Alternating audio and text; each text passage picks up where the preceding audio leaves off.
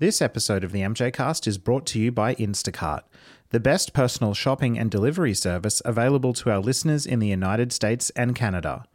Whether you're self isolating during COVID 19, need some last minute groceries to finish cooking a delicious family dinner, or want to surprise a friend with a delivery, Instacart is a convenient, inexpensive, and reliable option for getting the items you need right away. Give Instacart a try by going to themjcast.com slash Instacart and discover the magic of personal shopping. The following is a presentation from the MJ Cast, the internet's premier podcast on all things Michael Jackson. I'm a black American. I am proud of who I am. Together, we can make a change in the world.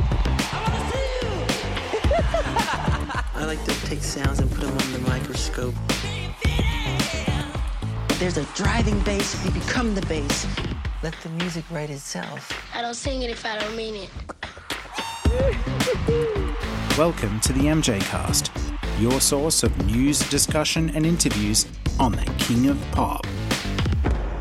Hello and welcome to the MJ Cast. I'm your host, Jamon Bull, and this is a special episode in honor of Michael Jackson, the King of Pop's 62nd birthday. Happy birthday, Michael! Well, we are here with world renowned dancer, choreographer, and director Eddie Garcia. Eddie exploded onto the scene at just 16 years old when he was hired to dance in several of Janet Jackson's most iconic music videos. A year later, Michael Jackson handpicked Eddie to join his team, bringing him on to perform in short films such as Smooth Criminal, The Way You Make Me Feel, and Speed Demon. Eddie also spent five years traveling the world as a principal dancer for the Bad and Dangerous tours, and appeared on stage for Michael Jackson's Super Bowl performance. In addition to working with Michael Jackson, Eddie has collaborated with a wide range of superstars over the years, including Jennifer Lopez and Paula Abdul, and has appeared on stage and screen. He also directs a summer camp for young dancers. Eddie, welcome to the MJ Cast. Hello, and thank you for having me. Oh, we're we're so excited to have you. You know, like we love talking with people that knew Michael Jackson, that worked with Michael Jackson all throughout his career. And I mean, you were a part of Michael's career really at his absolute zenith and peak in the late 80s and, and early 90s. So, how exciting for us that we get to talk to somebody who was there for such incredible tours and videos. I feel pretty blessed. It truly was an amazing experience. And at a point in my life where, you know, because I had just turned 18, being able to see the world and being able to be a part of something so amazing was just awesome. Yeah. I mean, that's. I can't wait to get into some of those stories. So, so Eddie, where are you uh, skyping in from today? I'm in Los Angeles, California. Right, and on lockdown right now. Yes, yes. Yeah, it's been a very interesting experience. You know, I'm a dance teacher, so we've been finding interesting ways to be able to continue to do our art. A lot of Zoom calls. Yeah. a lot of yeah, a lot of zooming. It really has taught us how special the world is and how important it is to continue to do what we do. Absolutely. I couldn't agree more. And especially your art form brings so much positivity and expression and escape to people. It's you could argue even though you can't physically be there in person, it's important more now than ever. Yeah, you know, I, I, it's it's crazy because it, it, dance is such. It's the art form is so based on touch, and to not be able to do that with other people, like to, to physically be able to touch, you're finding other ways to connect and express yourself. You know, I work with kids and trying to keep them positive and trying to keep them understanding that this is just a small time period and we're going to get through this and just to keep their heads up. We're finding really interesting ways to push through. One of the studios I teach at, we're doing a virtual recital as opposed to a recital in person. The kids and myself, we're going to meet in a park. We're going to keep our social distance a friend of mine is going to film them moving and dancing, all within a, a parameter where there's where safety is you know taken into consideration, and we're going to create like a little mini movie so that they can show something to their families, just to keep it moving forward. You know, because like I said, it's it's this is just a small time frame, you know, for us. But it feel I mean, if it's what it's been four months, five months now, it's Yeah. crazy. Absolutely. And I'm a school teacher actually myself, so everything you're Oh. saying is really resonating with me. So yeah, I mean, it, I mean, just trying to keep kids' attention. I mean, and we're doing stuff that for them is is. I mean, this is something that is their uh, like. This is how they express themselves, you know, outside of of actually in school and stuff like that. I couldn't even imagine as a teacher trying to keep their interest uh, through a computer is so difficult because I've I've encountered it, especially with the younger ones. Their attention span is so short. You know, it's really hard. You'll see them and you're like doing something, and then they'll walk out of the room, and you'll be like, "Where'd you go? Where are you?" oh, that's my daily life. yep. you're like, "Wait, why? Is, why is your brother in the camera now?" oh, exactly. Yes, that's right. Yeah. I've been, I I got to ask as well, uh, as a dancer, what do you think about, you know, this whole explosion of uh, the new social media platform, TikTok? here's my thing with social media it can be something that is incredibly informing and you can find some really beautiful things with it but you can also get caught up so far into it that you lose i think a part of your soul i mean yeah. be a little blunt i myself you know i've I, the tiktok dances I, I totally understand why they're fun for kids. You know it gives them something to try to achieve. And then they want to see that people can see that they've learned something and then they get acceptance for it. But i also see you know you can fall down that rabbit hole and, and get real deep into it where it becomes everything to you you know and you're looking for mm-hmm. those likes as opposed to understanding that the art form of dance is meant to move people and express yourself in ways that sometimes maybe verbally you weren't able to. So you do it through you know your movement. It's like anything even like food. I mean there's a plus and a negative to it. If you eat too much it can be negative you know if- you mm-hmm. know. I think social media is like that. If you do it too too much it can it can become a negative. So i think finding a balance that's really important. I encourage kids to get off their phones and put their phones down and understand that you know there's still even through a pandemic there's still a world out there and and there's still ways that you can you know like I will go on hikes with my wife and we'll find places where you know we can still be part of nature and be safe you know because I think it's important to see the outside and get out of the house That is so important right now. That you know, looking after our mental health, and I, I agree with everything you're saying. Now, Eddie, what we love to do at the MJ Cast is is when we start interviews, we love zooming way back to to people's early lives and and how th- their journey intersected with the King of Pop later on. So, would you mind talking to us a little bit about childhood and where you grew up? So I'm born and raised here in Los Angeles, California. At a very early age, I remember watching a movie, I believe it was with Bob Hope, and I saw him tap dancing. I told my parents that's something I wanted to do because I thought he was really cool. My other choice was to try to be a fire engine, so they really encouraged me to do the Bob Hope thing because they were like, "I don't know if you can be a fire engine." I was like, "But fire engines are cool, mom." You know, you're little kids, you don't know. They enrolled me in a tap class with my sister, and then my sister and I t- tap danced when I was quite young. I was probably want to say five, six, seven, somewhere in there. And then I took a little break from that. Um, my dance teacher, she retired. My sister went off to college, and while she was in college, every now and then they would need a little kid to be part of the musical or part of a play.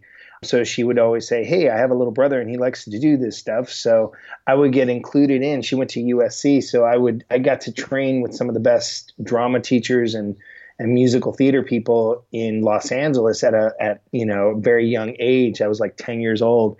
Through that, I was able to get an agent. I worked quite a bit as a little kid actor from like 10 to 12 and a half, 13 years old.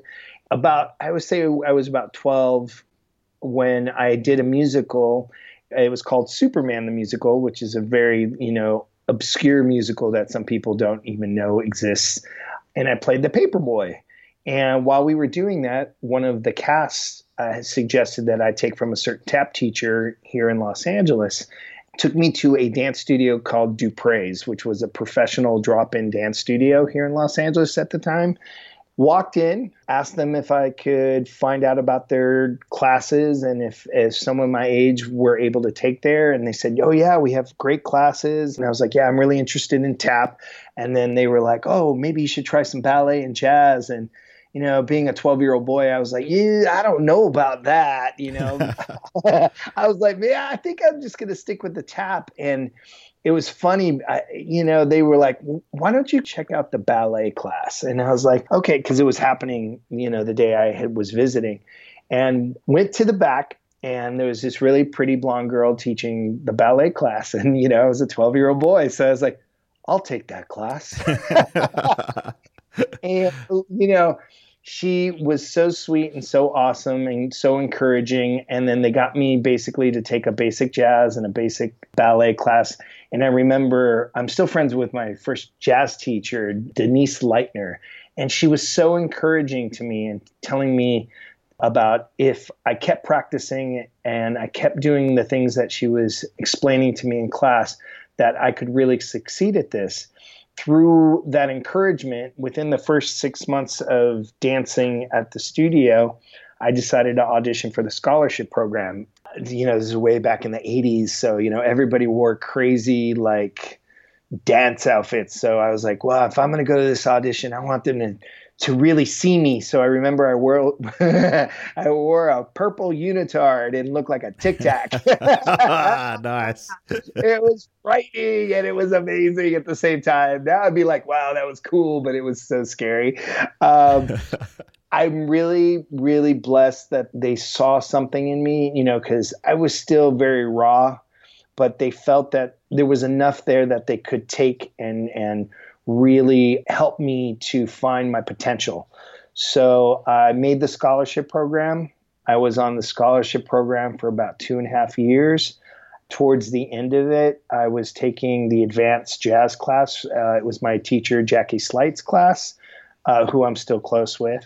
After class, Paula Abdul walked up to me. And at the time, you know, people weren't really familiar with Paula. You know, she walked up and said, Hey, my name's Paula and we'd like to know if you'd be interested in uh, working on a video. And I was like, sure. And she goes, the videos for uh, Janet Jackson, who's Michael wow. Jackson's little sister. And I was like, oh, cool. You know, because at the time, too, Janet hadn't really, it was, this is just, we were, because we were going to be working on stuff from Control. So she hadn't really, the pop stardom hadn't really hit yet you know, I came home, I talked to my parents, I said, Hey, I got this offer to do this video. We talked to my agent, worked everything out. I don't know if they realized at the time how old I was. I, am not sure. But I got to work with Janet. I worked on uh, What Have You Done For Me Lately? Nasty and When I Think of You, and did some spot dates with Janet. And I was just 16 years old, and it was an incredible opportunity for me. And through that, I had finished my scholarship program. I had gotten a phone call about an audition, and it was a mystery audition. And I was like, oh, I wonder who it's for. And then I found out who the choreographer was, and I was like, oh, I bet you that's for Michael. I had remembered auditioning for Michael once before. I was like 14 years old. I went to the Captain EO audition, and myself and another young lady had actually booked the job. And Francis Ford Coppola wasn't, he was kind of on the fence if they were going to use kids or not use kids because of labor laws. So it was one of those things where I got the job, I lost the job, I got the job, I lost the job, I got the job, and then I lost the job. And it was kind of mm-hmm. back and forth over a couple days. So the next time I was going to audition for Michael, I told myself I would get that job no matter what. That would be what I would, would you know that was my goal. So flash forward 17 years old i had i worked really really hard to graduate high school early. Everything was set in place. I went to the audition. The audition fell on the same day as a commercial shoot that i was working on. So i talked to the uh, assistant choreographer and asked if it would be okay for me to go in one of the first couple groups if that was okay because i was working on a commercial and he said, sure thing, which was great. Auditioned for Vincent Patterson, who was uh, working on it. Didn't know at the time it was going to be for Smooth Criminal, but that's what it was going to be for. After I had done the dance, I remember the assistant choreographer came up to me and said, Hey, they really want you to come back tomorrow. And I was like, awesome, cool. I went to my commercial, did that, and came back the next day. And I had never really gotten to talk to Vincent, you know, the first day. Yeah. I ran to Vincent, and this was at Debbie Reynolds, which unfortunately is no longer there. There was so much history there. There was so much history in that one room where we were auditioning. And I remember running into Vincent in the hallway, and he goes, You're Eddie, right? And I said, Yeah. And he goes, What are you doing here? And I was like, What? I was like, I was, you know, where your heart just stops and you're like, oh no, am I not going to be able to do this? You know, it's, did they find out I was like 17 or something? Like I was freaking out. And um, he goes, oh, he goes, you don't have to audition anymore. He goes, you, you already got the job. And I was like, this, really? Cool. and then I Oh. remember I, I went home and I was like, I got the job. Yeah. Thank you for giving us that rundown of the lead up to being able to work with Michael. That paints such a good picture now that I I can sort of dive into a few of those things. What I want to ask about, though, earlier you said your first shot, your first big shot in the industry was being able to work with Janet. And even before that, do you have recollections of um, like how you perceived the Jackson family or, or Michael or Janet individually as, as artists before getting to work with them? It was funny. I had a bunch of friends that worked on the Pepsi commercial when they were just about to go out on the victory tour. I went to the victory tour with my friends to watch the victory tour. And I thought, it was one of the coolest things I'd ever seen. And I, I it put that spark in me at a very young age where I told myself that would be really, really cool to do. I had done a lot of acting as a kid, but even though I enjoyed it, I found greater passion for the dancing part of it. Something in that just really, really connected to my soul a little more. Put yourself back in, in the audience at the Victory Tour. What was it about that particular tour that, that grabbed you? What element of it? Here I am, this uh, friends with a bunch of the kids in the commercial. I remember we went, we all met, and then we all drove over together, and we were sitting in a really, really. They gave the kids like awesome tickets, and we, it was at Dodger Stadium. I remember sitting there with my friends, and they were all getting recognized from the Pepsi commercial. So all these people were asking, and they were kids, you know, all all the kids for their autographs and stuff. And um, I was like, wow, this is crazy. And then I remember when the show opened, you had that creature that walked out, which Yeah. later on I found out was Nelson Hayes, who toured with us like later. And I was like, that was you in the costume? And he goes, yeah, because no one else would do it. And I was like, this, that's hilarious. but um, just seeing like it connected as a kid that that whole fantasy thing where you see this creature and then you see the sword and and when they came out they were bigger than life on stage to me and the energy on stage it was truly magical to see it from the audience.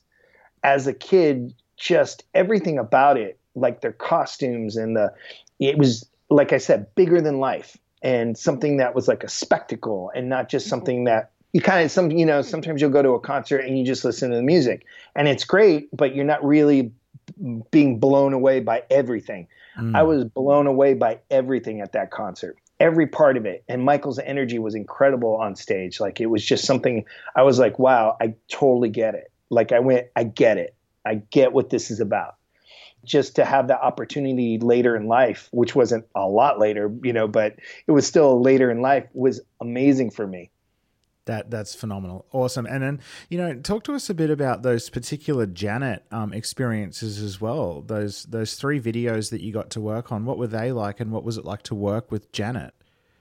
So the first one I got to do with Janet, it was "What Have You Done for Me Lately?" And I remember, I, I believe we filmed it over at A and M Studios. There was like a soundstage back there, which isn't there anymore. I think it's now it's it belongs to the Muppets.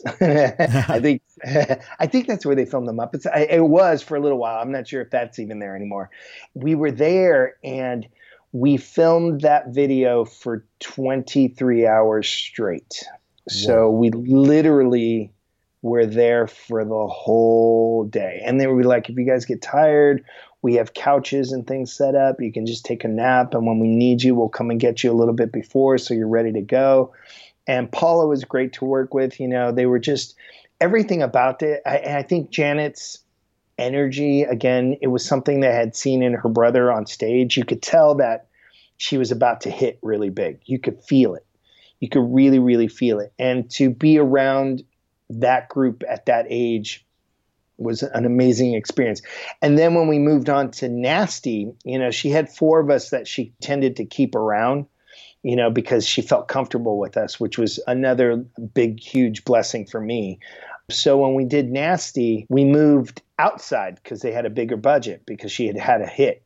So we shot downtown LA on Skid Row, a little scary because we shot from 6 p.m. to 6 a.m. So it was kind of crazy down there. Like we had a lot of security. We had two 12 hour days in a row. So, you know, we finished at 6 a.m. You got home, went to sleep, got up, had like an, it was off. Your breakfast was actually a dinner, you know, and went back on the next day. And then got the phone call again for the third video. And when we did When I Think of You, we got to work with an amazing uh, choreographer because Paula was still doing all the choreography, but she also brought in Michael Kidd, who had done so many musicals that I had grown up watching. And I was blown away. And then he kind of helped stage things because it was going to be this cool one shot. No one had done anything like that. And you know, nowadays we start we've seen it still a lot more now. Again, learning about how to set up like because i would sit back and just kind of listen and watch the director and watch the choreographers and see how they were setting everything up. All of that led up to me being able to understand what it took to be on a set how i would sit back and kind of watch some of the older dancers who weren't old dancers but older than me. And their professionalism on set taught me a lot. Through that she gave me opportunities to do spot dates you know so we would do a performance of all three songs because i was in the three videos. I had the opportunity to perform with her live a few times. I remember we did a new year's eve show and again on a soundstage because we were broadcasting across to different countries. Just before we went on stevie wonder went on. And i remember sitting in the audience with her and the other dancers and we got a private performance from stevie wonder because wow. he wanted to warm up. Yes. He's like janet I just wanted to say hi. Please tell your family I say hello. And he goes, I'm going to practice a little bit and I'm going to sing this song to you. And he started singing to us. And I was like, uh, this is pretty cool. we did a couple of those where we did some performances. And then I remember we did, she told us, hey, we're going to go to New York and perform at the hockey game. And I was like, oh, that's different and it was at Madison Square Garden, and they pulled this little small stage out, and we performed on the ice on a small stage in front of thousands of people in New York. And I was like, oh, this is really cool. Right after that, it was crazy too. I got to go to Studio 54, which was mind blowing. You know, again, I don't know that everybody knew I was 17 years old. you know, so yeah. I just kind of went along and kind of watched, and I was like, this is pretty cool. you know, like I remember seeing the original Voguers there uh, with her, and we I was like, what is that? And they're like, oh, it's called voguing. And she invited them up to meet us, and she wanted to meet them, and they were incredibly sweet and really amazing. And I was like, wow, that's really cool. And then we came back to Los Angeles and we did the American Music Awards, and that was a huge performance. We got to perform Control, and that was choreographed by Barry Lather, who had been one of the dancers, and he's to this day an incredible, amazing human being, just like awesome guy. And to be able to dance with someone who was choreographing, who was kind of like uh, my friend, to see him do it, I was like, wow, you know, someday maybe I'll get to do what he's doing too, you know. Again, just sat back and kind of watched, you know, and and and back in those days, you know, a lot of artists, it was the artist and the dancers, and there wasn't a whole lot else. You know, there's like there wasn't these huge spectacles that you would see during award shows just because they couldn't, they didn't have the time and the setups to do everything that didn't happen until we started working until I got to start to work with Michael. That's when you started yeah. to see that that change. And that was it, you know, from there I I flash forward to that smooth criminal audition and that opportunity and the opportunity to you know audition for Vincent Patterson and me knowing who he was and who he was in the videos and the videos that he had worked on, you know, I was like every other person who saw Thriller and was like, that's like the coolest thing I think I've ever seen. you know, I was like, that was incredible because I, I I remember I saw Beat It and one of my teachers was in Beat It. So like I was really thought that was cool because I saw my teacher Billy Goodson in Beat It and I went wow you know and seeing him come back to class and seeing him in the video I was that was so cool you got to work with Michael Jackson he goes yeah he was really nice you know it was neat and then to have that opportunity to work with Vincent and having Smooth Criminal be the first time to work with Michael there's nothing like that. Like it's, I can't even explain it. Like to walk into that big video first. Mm, and when we when we spoke to Vincent, it was amazing to hear him talk about the set of that short film because it seemed to be a fairly long process of Michael bringing him in and then crafting it and, and developing it and training everybody up in it. But this, he, he explained it as though the set just kept getting bigger and bigger and they kept adding elements to it. oh, yeah. No, I remember we rehearsed. I mean, this is just rehearsal, which was experimental movement a lot, you know, structured movement in certain areas and and then kind of a hey, let's play with this idea and let's see where it goes. And then when we actually moved into filming, I mean, we'd spent two weeks on on that rehearsal element. When we went to film, I'd say the entire job was probably five and a half to seven weeks long. Even to this day, you don't see that ever. People just don't spend that much time on something. But Michael understood that it, he wanted it to be more than just one song he wanted it to be an experience, something that you could watch and go, whoa, you know, and have it blow your mind. He got that bug, I think, doing thriller, you know, and how far can we go with this? Like, let's bring back the musicals. That was his goal. Let's bring back that time of Fred Astaire, who, which is, you know, the person he idolized. Even when we were on the set, we studied Bandwagon from Fred Astaire Vincent pulled I remember he pulled me out of, um, we were rehearsing a certain segment and he goes, Eddie, and, and there was one of the other dancers, and he goes, I need you guys to come and sit over here. He goes, I need you to watch the sequence. And he goes, This is you. And he showed me one dancer in the sequence. And then he told the other dancer, This is you. Because I want you to study them. You're going to watch it, and then you're going to watch it again, and then you're going to watch it again. And find things that they did that you can bring to what we're doing now. And I was like, cool. So that's what we did. And we sat there and I was like, oh, okay. So there's a movement I do right at the beginning of the video that I got from watching the other dancer in Bandwagon. I went, I get it. Like, because it, it gave us the vibe. It told us what we, this is the vibe we're going to go with. Even being on the set, you know, I was a young kid, not always understanding, like, especially in the improv part of things. I kind of just went with it. And now, like, as an adult, I can look back at it and go, "Oh, now I get what we were doing." But at the time, yeah. I was like, "Just, just copy everybody. Just do what they're doing. You know, if they make a noise, you make a noise." well, we were. I was actually watching the video. I think last night in preparation for this interview. Um, I hadn't watched it in about a couple of months actually. I watched it again last night, the whole thing from Moonwalker, and the bit that stands out in my head right now as you talk about it is that whole sort of experimental improv element within the video where everybody's just sort of slow mo and and you know the bit I'm talking about? Yes.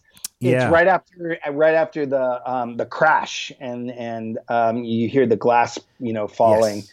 They, again, you know, because I heard people moaning and making all these noises, and I didn't get it. But it was supposed to be a spiritual experience. It was supposed to be the transformation of these people from the inside out.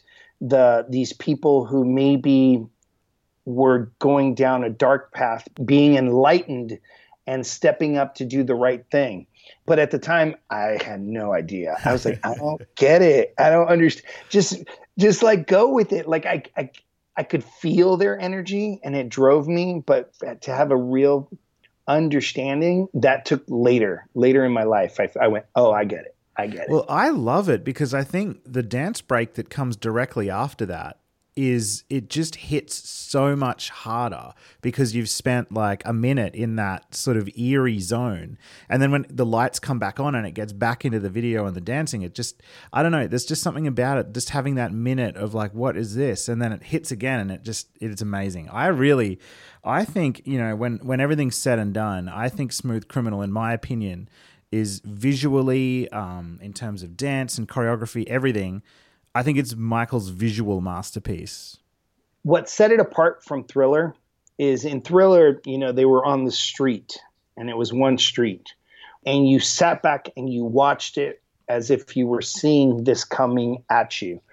In Smooth Criminal, they got into it. You were inside of the club, you were part of it, and you were no longer someone just watching it. You were part of it. And I think that's the thing that resonates in Smooth that's a little different than Thriller. Thriller, you're watching it like you're watching a movie. Smooth, you're actually physically, the camera's moving around like as if you're the eyes seeing these things happen around you. Yeah, absolutely. Now let's talk a little bit about the choreography and the inspirations for the dance in Smooth Criminal. Can you cast your mind back to those rehearsals? Who was choreographing and, and what were those inspirations? Going back to there's a movie with Fred Astaire called Bandwagon, Cyd Charisse, and that was there's a um, section in that movie. It was the inspiration for that portion of of Moonwalker. So the one thing I remember Vincent was like, we're not going to imitate them you're going to be inspired by them. Take the things that they do, let it inspire you and drive you to do something more. Yeah. So like sitting down with the like I, back then it was a video cassette, you know, and pushing rewind and watching it and pushing rewind and watching it and getting to be inspired be you know there was movements there was like cuz he's like you guys I remember when we were rehearsing underneath our suits, which most people probably don't know, we had a thing for a gun. And then we had these little rubber guns with weight inside the holster underneath our armpit so that it, we would be aware that these are the kind of guys that you are. You're whole, you have a gun holster. That's what you see when you when you're reaching, you're actually really reaching for a fake gun, but a gun. That kind of realism of understanding that that's there existed you know because michael was like we got to keep it real we got to keep it real. And I, one of the first conversations he i remember he had he asked me it's right at the beginning of the video where he flips the coin and then he, he does his ow! You know that?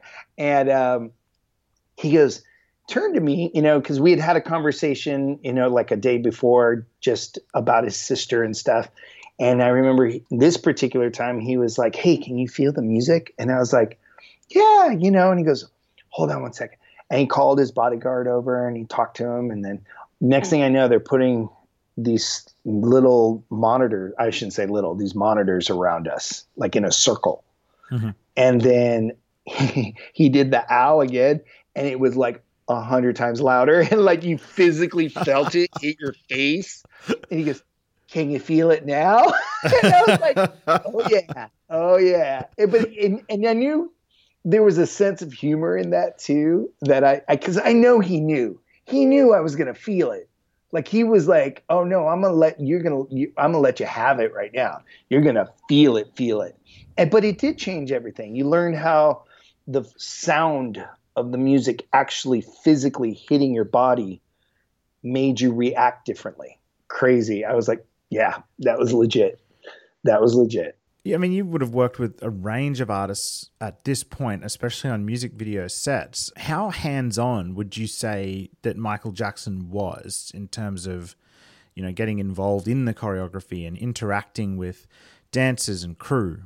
And I know you've seen it. There's pictures of him and Vincent practicing dance steps, practicing that breakdown that you were talking about that, you know, I got to be a part of in front of a mirror and finding those rhythms and those in betweens. And so he was very hands on through that process. And he would sit back and he would watch it. and he would sit there and he would talk to Vincent and they would watch us and they would talk. That's kind of how you got picked for sections during the things. You know, he would, because I know knowing him better now than I did when I first started working with him, he always went for people that had a feel, you know, like something they felt what they were doing. You know, their energy would explode out of their body. It would like be something that you could, I know in his mind, it would affect the people around them and make those people also start to feel. So that was part of his whole thing is sit back, watch and see who strikes you with a feel, like an energy. And those are the people he liked to have around. And that's how he, I mean, that's how he picked the dancers for the bad tour. You know, it was a feel. He could tell like that person, that person, and that person. It was that quick. Like it was easy. I was just going to say I was reading about you online last night, and, and I don't know how true this story is, but it there was it was a story that the origins of you being able to work on the bad tour came out of conversations that were happening during the Smooth Criminal shoot. Yes, he would have these random conversations with me, and I think a lot of that had to do with the fact that he knew I had worked with his sister, which was something that again I was like kind of blown away by the fact that he knew my work from working with his sister because he had seen me in her videos. I would do these spot dates with her and I'd get to go do stuff. So I think there was a sense of trust that I understood the family and I understood the process of the things. So one day we were on the set and he, and he was like, Hey, I have a question for you. And I was like, sure, sure. And, and he was like, hey, would you ever want to like do a tour or anything? And I was like, oh, yeah, that sounds like it'd be fun. But I thought it was like a general question, like, hey, someday in your life, you know, at some point, you'll get to do something cool like that with someone. I didn't know he meant him. And then a few months later, it was like three, three months I got a phone call from his office and they're like, Hey, Mike wants to know if you still want to do the tour. And I was like, um, and I remember I turned to my parents and I was like, Hey, can I go on tour with Michael Jackson? They're like, Yeah. I was like, Okay. yeah. yeah. And, and sure enough, I got a phone call the following day and they said, Michael would like you to invite a very small group of male dancers down to this one. It was a small sound studio don't tell them what it's for.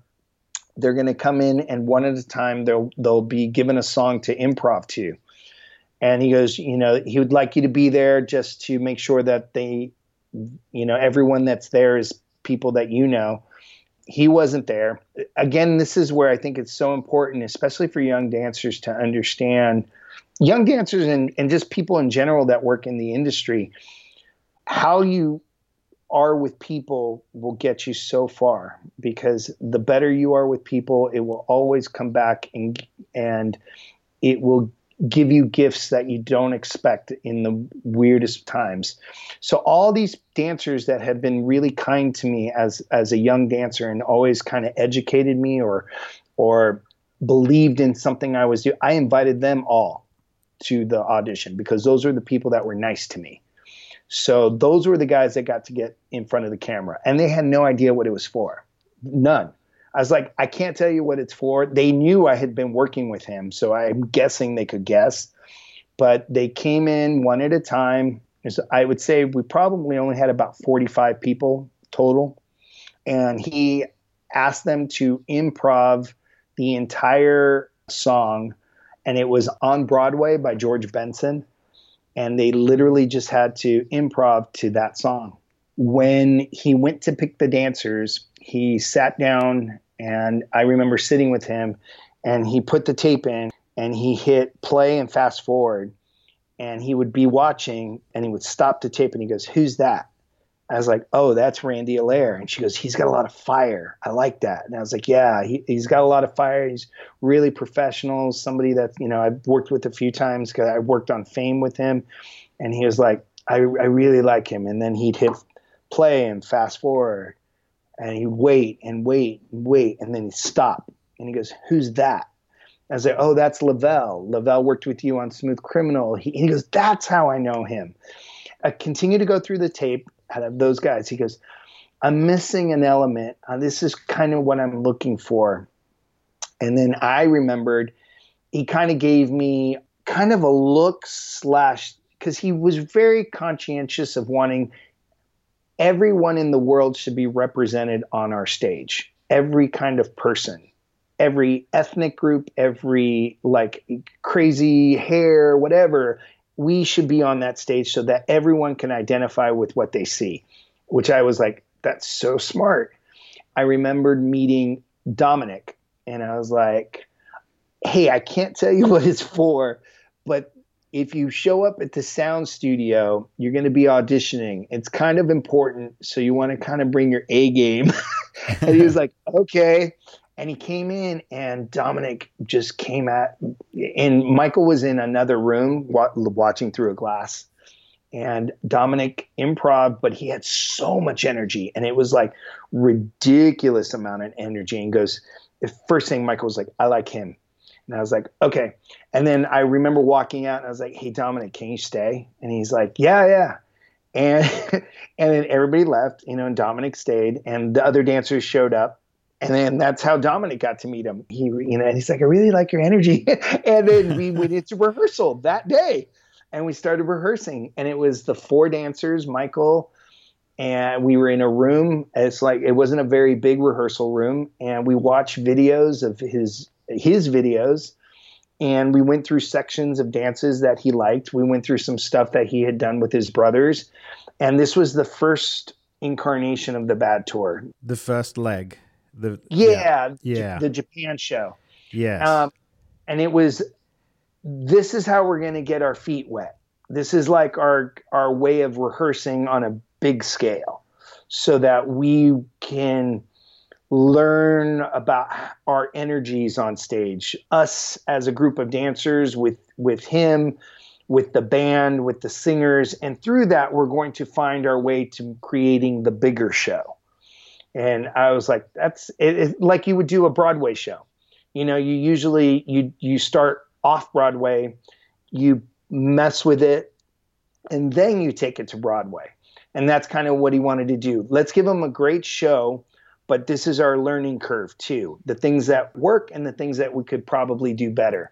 And then vincent came back and tweaked the show. And i believe to this day it's one of the greatest live shows ever created between what vincent and michael did for the bad tour because the bad tour it was the energy was so raw and so new that like to me like i remember it was everything it was funny when we saw the we went to a screening. It was the 25th anniversary, I think, of the show at Wembley. And we all saw it and we were like cracking up at how simple the set was, but how explosive the energy was. Mm. And it was something that even this to this day still resonates. I know a lot of people really enjoy that show like you were saying earlier, he was kind of on this peak. It was like a, a, a, that peak time for him, and and what his presence was in the world. Yeah, I mean, you can sort of debate back and forth where Michael's uh, musical artistic peak was, I guess, but I don't think there's too much debate in the fan community that his peak as a live showman would have to be the very late 80s the the the bad tour especially the second leg of the bad tour is just where where it all came together. Again i think it also has to do with you know partly because of his age and it was his first time away from the brothers like really being on his own. You know he was always the front man but really this was his show it was his chance to show and shine with his talent the way he wanted people to see in later shows, like it, he always gave incredible shows, but there's something beautiful and something inspiring about it. Yeah, yeah. And at this point, I I think I've been lucky enough to speak to at least five people or so that worked on that tour from backup singers and vocal coaches and dancers and all, all different kinds of people. And everyone I talked to says how exciting it was for Michael and the whole team because it was Michael's first opportunity to show the world who he was, sort of as a live solo artist.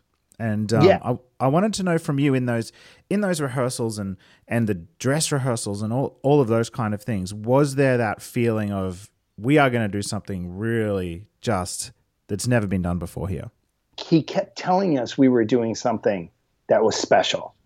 So he kept informing us that that was going to be something that was going to be happening. And I remember running into him later in life, and he he always referred back to that tour and how special it was in mm-hmm. so many ways, because it was fun. You know, the entire thing was fun.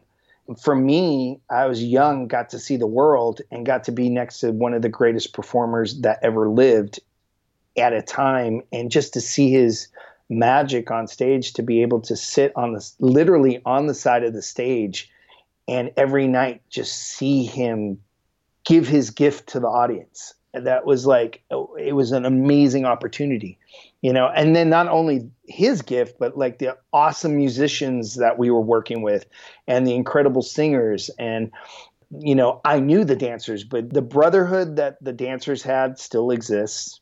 The family environment of the people that were on that tour, in the way we we still try to keep in touch we still try to say hi to each other, you know, even if we're on separate parts of the globe. Just touch base, just hey, how are you? Hey, how's it going? They took care of me. I was a kid.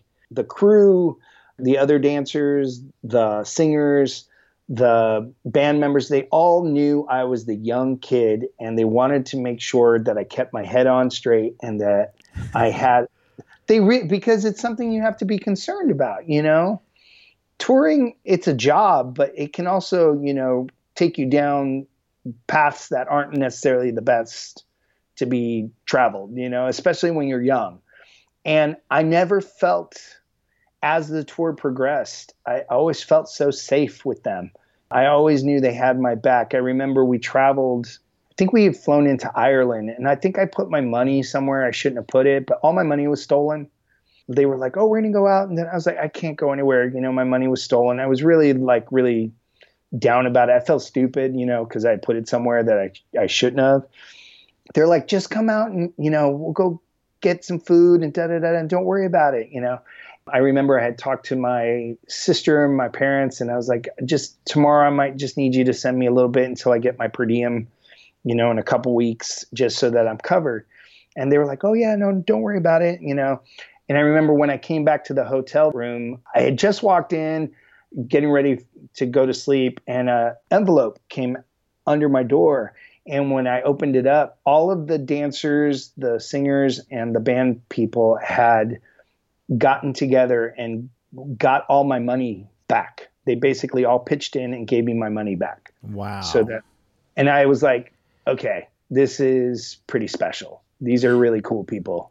Yeah, and I guess that's something that we don't. We, when fans watch a concert, we're watching, you know, a one night of of something that actually was like, you know, a good year or more of your life with these people, traveling together. You know, I guess being each other's family while you're away. It's true, you know, and like I said, I mean, they literally especially me being young, a lot of times after a concert, you know, you're so wired that you try to go find somewhere to eat and a lot of times you know i would go out with the dancers and we would we'd go to a club not to party but just to watch dancers and watch people and and check out the scene. And literally we would just sit there. There was something magical about being able to see every country and how they express themselves through music.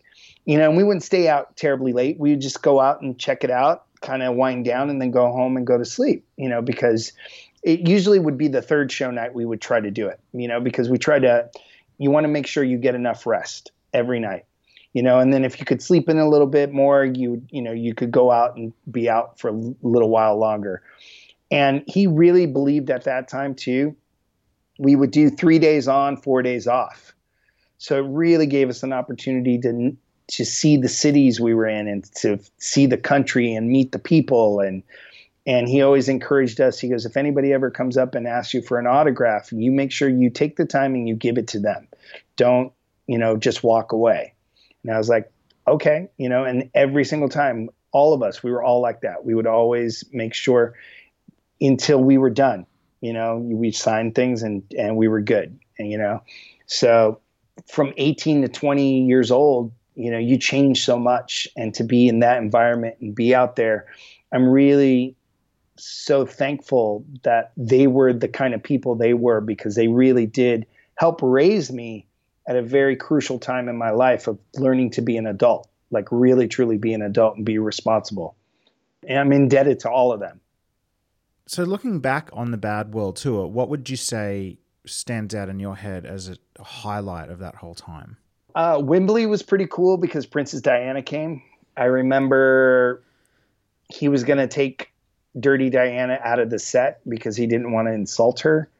And then I remember that he didn't take it out of the set because she told him it was one of her favorite songs. And I was like, that's amazing.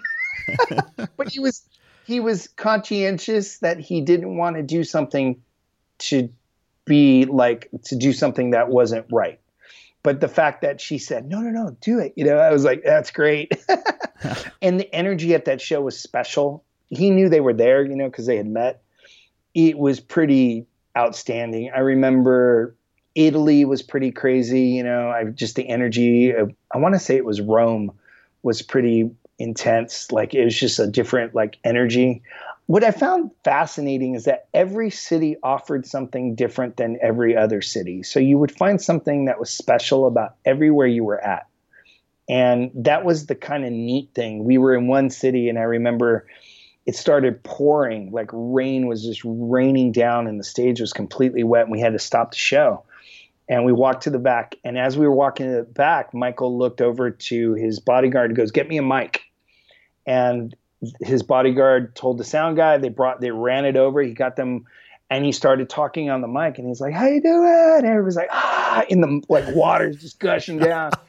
And he, and then he started like he beatboxed he sang little a cappella versions of songs. And I was like going, what is that? you know, I was like, what? But he was so aware. I got to keep them engaged because we're not on stage.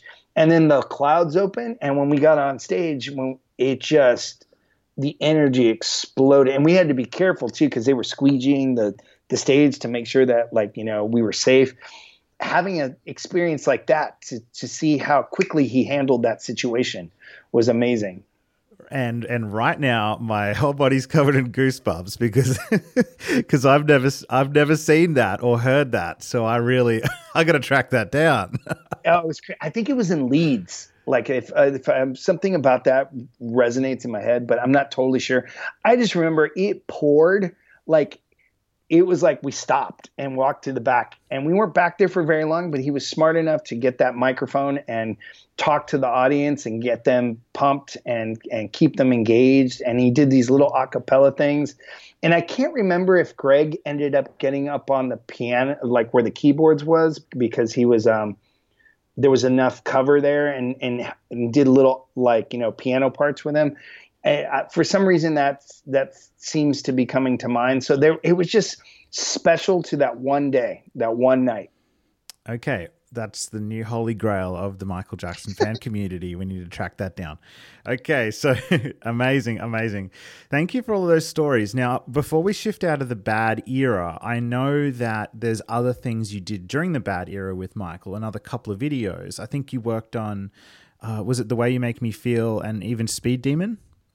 Yes, and it was funny is we did all of those before we went on tour. They came out while we were on tour, but we had actually worked on them prior to leaving. The way you make me feel came about again because Vincent was choreographing and Michael wanted to have a couple of the dancers that were going to be on tour and then he he also wanted to make he, he wanted to have a certain feel to the group. So I was lucky to get picked to do that one I remember being on the set and the guys that look like gang members were gang members and that's why they look like gang members. And i remember going well wow okay they're legit. Oh that's their parole officer. Hi nice to meet you you know? And then i remember like you know because there was the mexican gang and then the crips and the Crips were okay with me because you know I was Latin, so they weren't real open to me, but they talked to Lavelle a lot. But the Mexican gang talked open with me because they were like, "Oh, he's one of our homies." And I was like, "Yeah." it was an interesting experience because again, you know, it really opened my eyes up to these guys had gone down a path that wasn't healthy. But now they were given this opportunity to be a part of something that I hope changed their outlook and changed something for that one or two days that we filmed that gave them something to understand that there was another life outside of being a gang member and that if they just applied themselves they could succeed. And you know i know that's how i felt because I, I know by the end of the you know when the day first started they were a little more standoffish. By the end of the day they were opening up about their lives to us and telling us all about themselves. It was pretty incredible to see how music can have that effect on people. Speed demon was kind of just was super fast.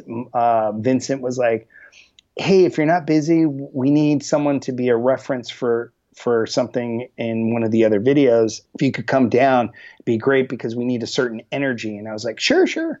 I didn't know that it was going to be an you know an animated rabbit you know? And, and i didn't know like you know later on i was going to be spike kind of. Like they explained it to me the day of they told me what they were doing they showed me the models because everything was super secretive you know because we that was the one other thing is i learned about how you don't want to give away anything. You don't want to give away the ending of a movie before you see it. So it was the same thing. You don't want to give away what we're doing even though you know what we're doing. So even if even if you see other people that are in the band or see other people that dance with us try to keep it really really quiet because it'll make it a bigger surprise sure enough man i was on the set. I saw him dressed as spike once you know because he had the costume on. And i was like whoa he's cool looking. And they're like and then they showed me the model like the actual little claymation model. And then they're like explained how they were going to shoot it and they explained how i was going to stand in in the spot so michael had somebody to look at you know and then they and dance with and then he danced by himself on one side of uh, the st- stage and then i danced by myself on one side of the stage and then they shot the stage by itself just so and then they put spike into in, into it. And so and when I watched it and then I got to see it claymated and I could pick out the moves that were mine because he also danced and they videotaped they videotaped me dancing by myself and they videotaped Michael dancing. And they go we don't want it to look like it's just Michael dancing with Michael. We want it to look like it's Michael-ish you know and it's kind of a hybrid of Spike's not quite the same. He's a little different. And I was like oh okay I get it. And then to see it because I remember what I did. So to see some some of the things that Spike does, I go, "Oh, that's my part." Yeah. uh, it's pretty cool and it's funny cuz one of my good friends his daughter that's her favorite video. She just absolutely loves because she thinks the bunny is funny, and then she's like, "The bunny's Uncle Eddie," which makes me feel great. I was like, "Well, kind of." oh, that's great. And well, I got a three year old daughter. And so I'm definitely going to be watching that today at some point when we uh, get off this call because you just amazing. made me. You made me want to watch it all over again. That's awesome.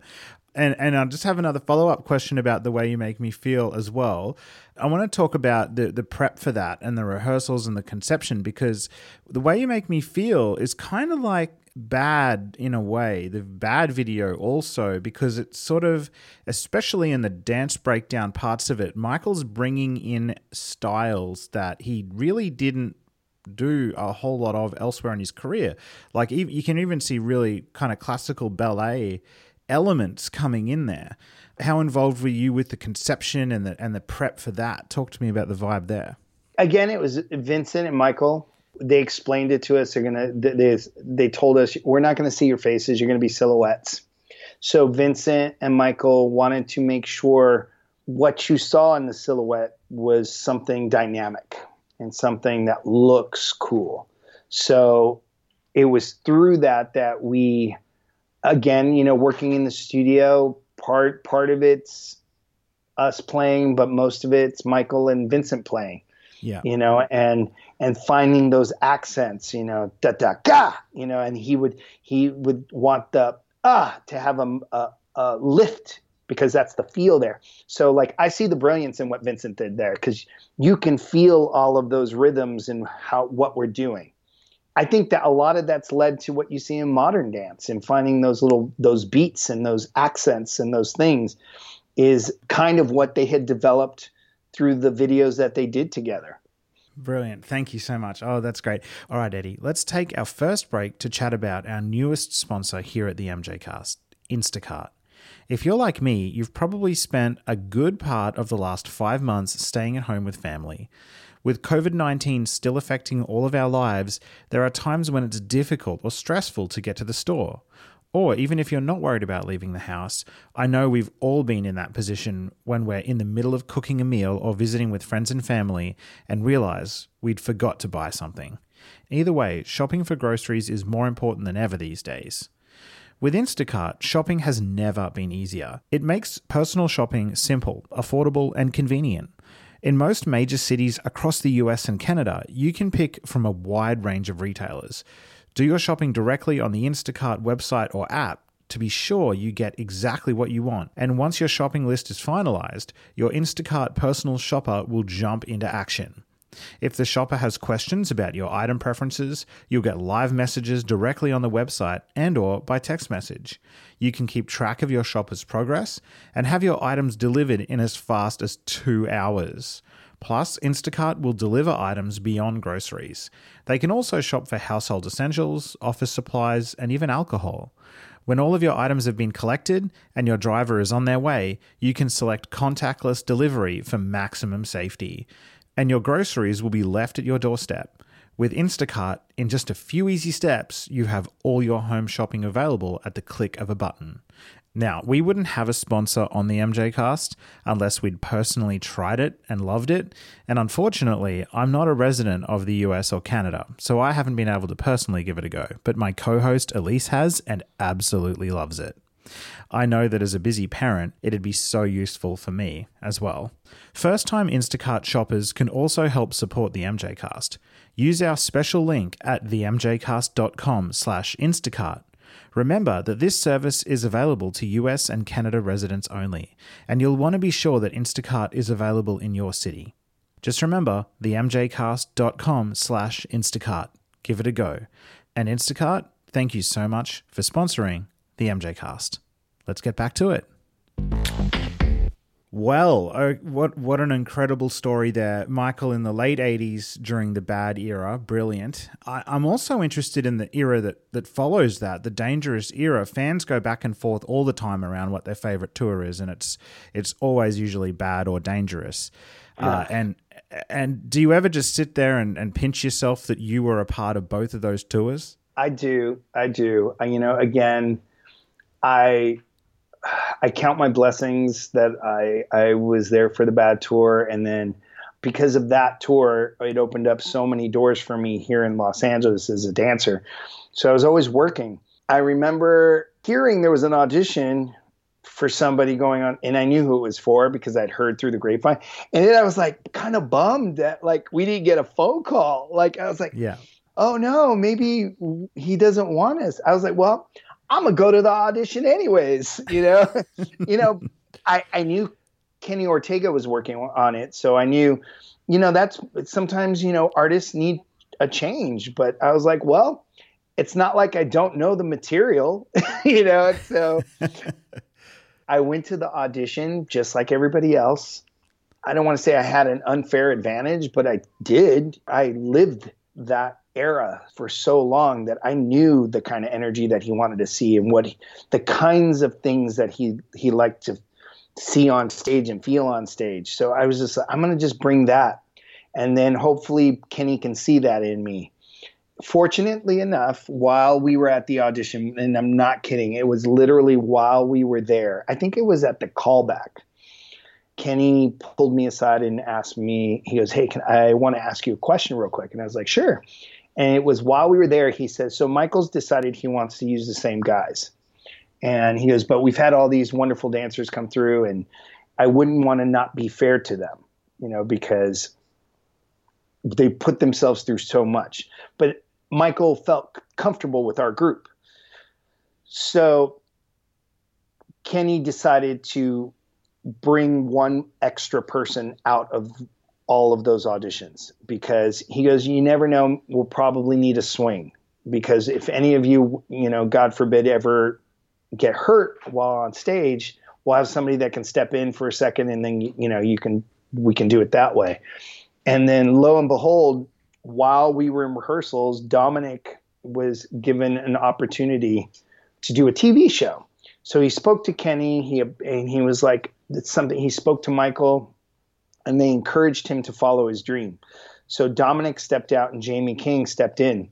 You know, and and Dominic stayed with us during rehearsals and guided Jamie through stuff to make sure Jamie felt comfortable before he went on to do his TV show, which I thought was incredibly gracious and amazing. You know, and it was I I, I thought that was like something that like again it showed the kind of family unit we were you know from the bad tour that we, he would think enough of michael and he would also think enough of jamie and not just be this person that just stepped out hey i got a job peace out yeah and then jamie brought a new energy like jamie was we were like a yin and yang on that tour because jamie had become the young guy so now I wasn't the young guy anymore. I was the next youngest, which was weird. You know, I was like, wait, I'm not the youngest anymore.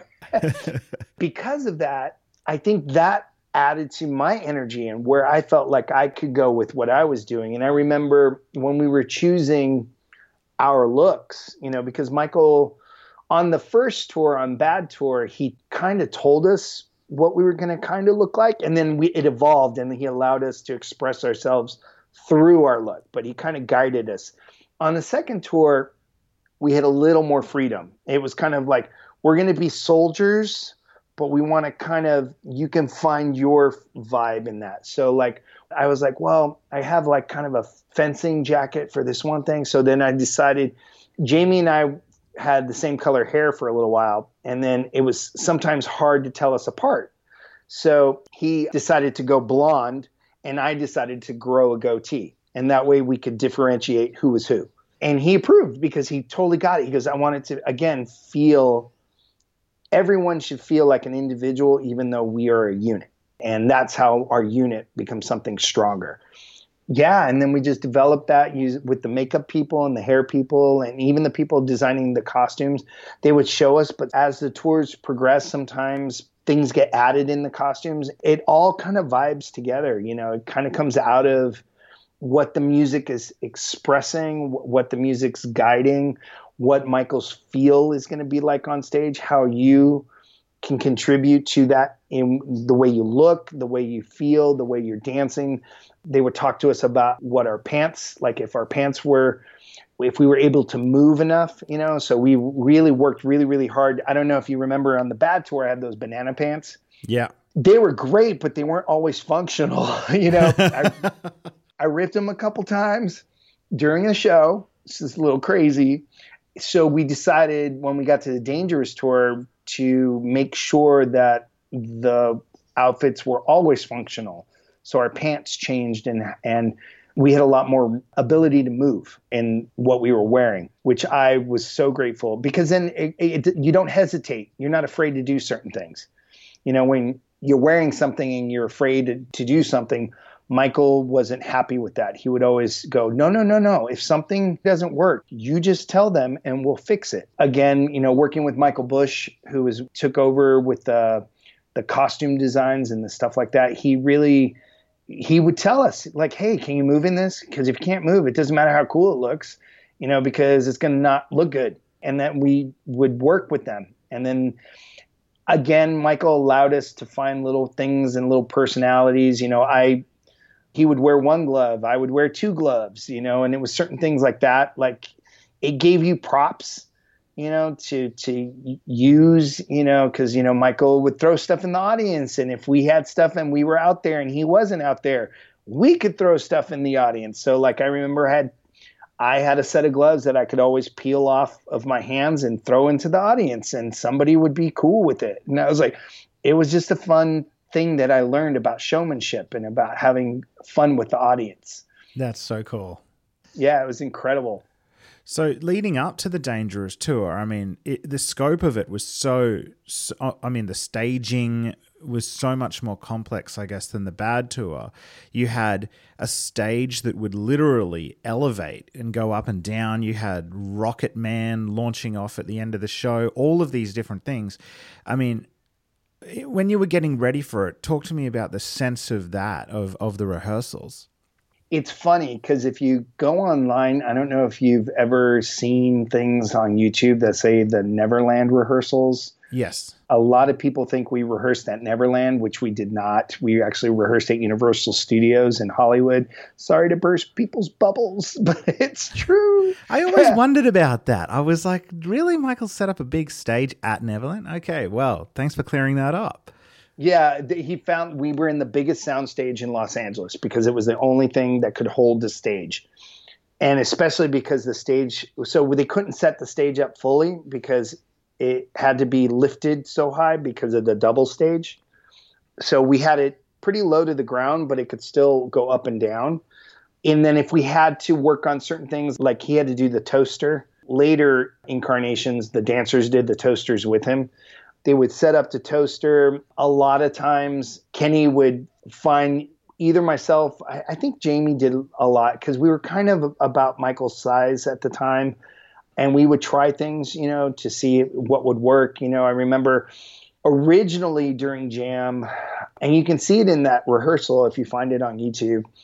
We didn't jump from behind the singers like the way we ended up doing during the show. We actually came in all different styles, all different ways. And I swung in from the side like a pirate. And I remember cool. it was it was ridiculous. It was crazy. So I was up in the rafters with this rope, and I remember the first time I went to do it, I was holding the rope a little too low. So when I swung onto the stage, I actually hit the stage. Oh wow! Bounced across the stage, and Michael started laughing. he was like, "I think you have to hold the whole rope higher." And I was like, "This, yeah, I got it." oh, that's you know, but like, yeah, I remember I hit the stage pretty hard, you know, and then and then you got used to like I felt like you know Errol Flynn, you know, I was just like swooping in on a rope. Um, but then you know he would watch it, he would watch the tape, and he goes, "We need to do something." More dynamic. It needs to be more dynamic. It's, it doesn't have that like pow wow factor yet. So that's when the trampolines came into play, where we would bounce, and then learning how to use those. Where do you hide? And then when you can hit the trampoline and bounce up and end up on the stage, you know, you know, and land smoothly, which was the hardest part. You know, it was like land and then look, you know, which was that took a lot of practice. But once you got it, it was cool. Like it was easy because you, you had a feel for it. First few times, you know, you you you hit and then you overshoot or you undershoot and you have to walk up and then you just started to get a feel for it. Wow. Okay, I, I'm learning so much here as a fan that I had no idea about before. So that's that is awesome. You could probably you're in a very unique position because you can compare the bad tour to the dangerous tour. Was Michael as hands on, as engaged in the dangerous tour as the bad tour, or was he sort of leaving that more up to Kenny? No, he was very engaged. You can see it in the in again if you go, go to that video that I was telling you about. You see him talking. He goes, and this is where I'm, I need a light there, and you you can hear him directing things that he wanted to see. And Kenny was working with him. Kenny and Michael worked the same way Vincent and Michael worked. You know, it was very much a I have an idea. I have an idea. Let's find that middle ground. Let's find something that's magical. Let's find that something that's going to get us to the next place. You know, I think uh, Michael was always open to people that were creative, either when he was working with Vincent or when he was working with Kenny. Each of them has a different creative vision, and he always wanted to honor that vision, you know, and try it. It was always about, hey, let's try it. Hey, let's try it. But he also had a very clear idea of things he did want to see or things he wanted to have happen. I think that really helped guide Kenny on the creation of the Dangerous Tour. How are we going to make it different enough from the bad tour that it can stand on its own? So that was the challenge. You know, we've done the bad tour. Now, what can we do to make this one different? There's always going to be something because Michael always believed in finding something familiar that the fans had seen maybe a different way of showing it, but that they had seen, you know, so that they have a connection to it, you know, and then we can always elaborate on it. I mean, you saw Thriller was much bigger on the Dangerous tour than it was on the Bad tour. Mm. You know, on the Bad tour at the time, I mean, we we thought it was pretty cool that we were dressed up like zombies coming out. You know, the first incarnation of the of Thriller, we had face makeup that glowed, which wasn't the most comfortable makeup to take on and off, but it was what we had. The second part of the Bad tour, we actually had more of a physical mask. When we got to Dangerous, we actually went in and had our masks made of our faces as a zombie, which was a, an experience in itself. Like I remember walking into the makeup. It was it was a I can't remember which makeup studio it was, but they were really famous for doing. I remember there was an alien from the Alien movies inside of the makeup place, and I was like, "Is that Alien?" And they're like, "Oh yeah, we did the makeup for that. We did the creature." And I was like, "Oh, that's pretty cool," you know. And I was like, yeah, I was real into like monster movies, so I was like, "Whoa, this is wild!" And then they explained the process. They were like, "Well, we're going to put these two straws up your nose. It's not going to feel real good, and then we're going to put all this cold stuff around your face, and then you can't move until it hardens. So if you have a problem or get claustrophobic, just give us a thumbs down. You know, we'll be talking. We had little earbuds in. We'll be talking to you. You know, sometimes people get really, really claustrophobic, and I was like, "Oh, okay." So I was pretty cool. Mine turned out pretty good. You know, I was really happy with it. It was something I wish I, I had gotten to keep because I really liked that zombie. It was pretty crazy to think that it was my face, sort of. Yeah. I was like, and it was funny too because we got to express ourselves through how our zombie was dressed. So, like, I wore a trench coat a lot on the bad tour. So, my zombie had a trench coat. You know, it was like, it was kind of a way for people to identify us a little bit, even if we were covered, you know. So we did that a lot. You know, it's like we got to. I remember I also wanted to put my hair in a ponytail. I had really long zombie hair, so they put my hair in a ponytail, which was amazing, you know, because I was like, oh, cool. So I again I could see it and then go, oh, that that one's me. And then the crazy part too is I got to be the magician on tour a lot. Like I got to do a lot of the magic tricks. I got to do it when I did the bad tour, and then when it came to the dangerous tour, they figured I had the experience during the bad tour, so why not let me do it again? And uh, so that was always a process. Is I remember work, meeting Siegfried and Roy and David Copperfield and and their teams and, and learning how to sell the trick and and what the trick actually is how it's done and and learning because that was another thing I was really into was magic. You know, I'd grown up with a friend who was a really amazing kid magician. I just didn't have the patience to practice like they did. So, but I got to do it on tour, which was really cool for me.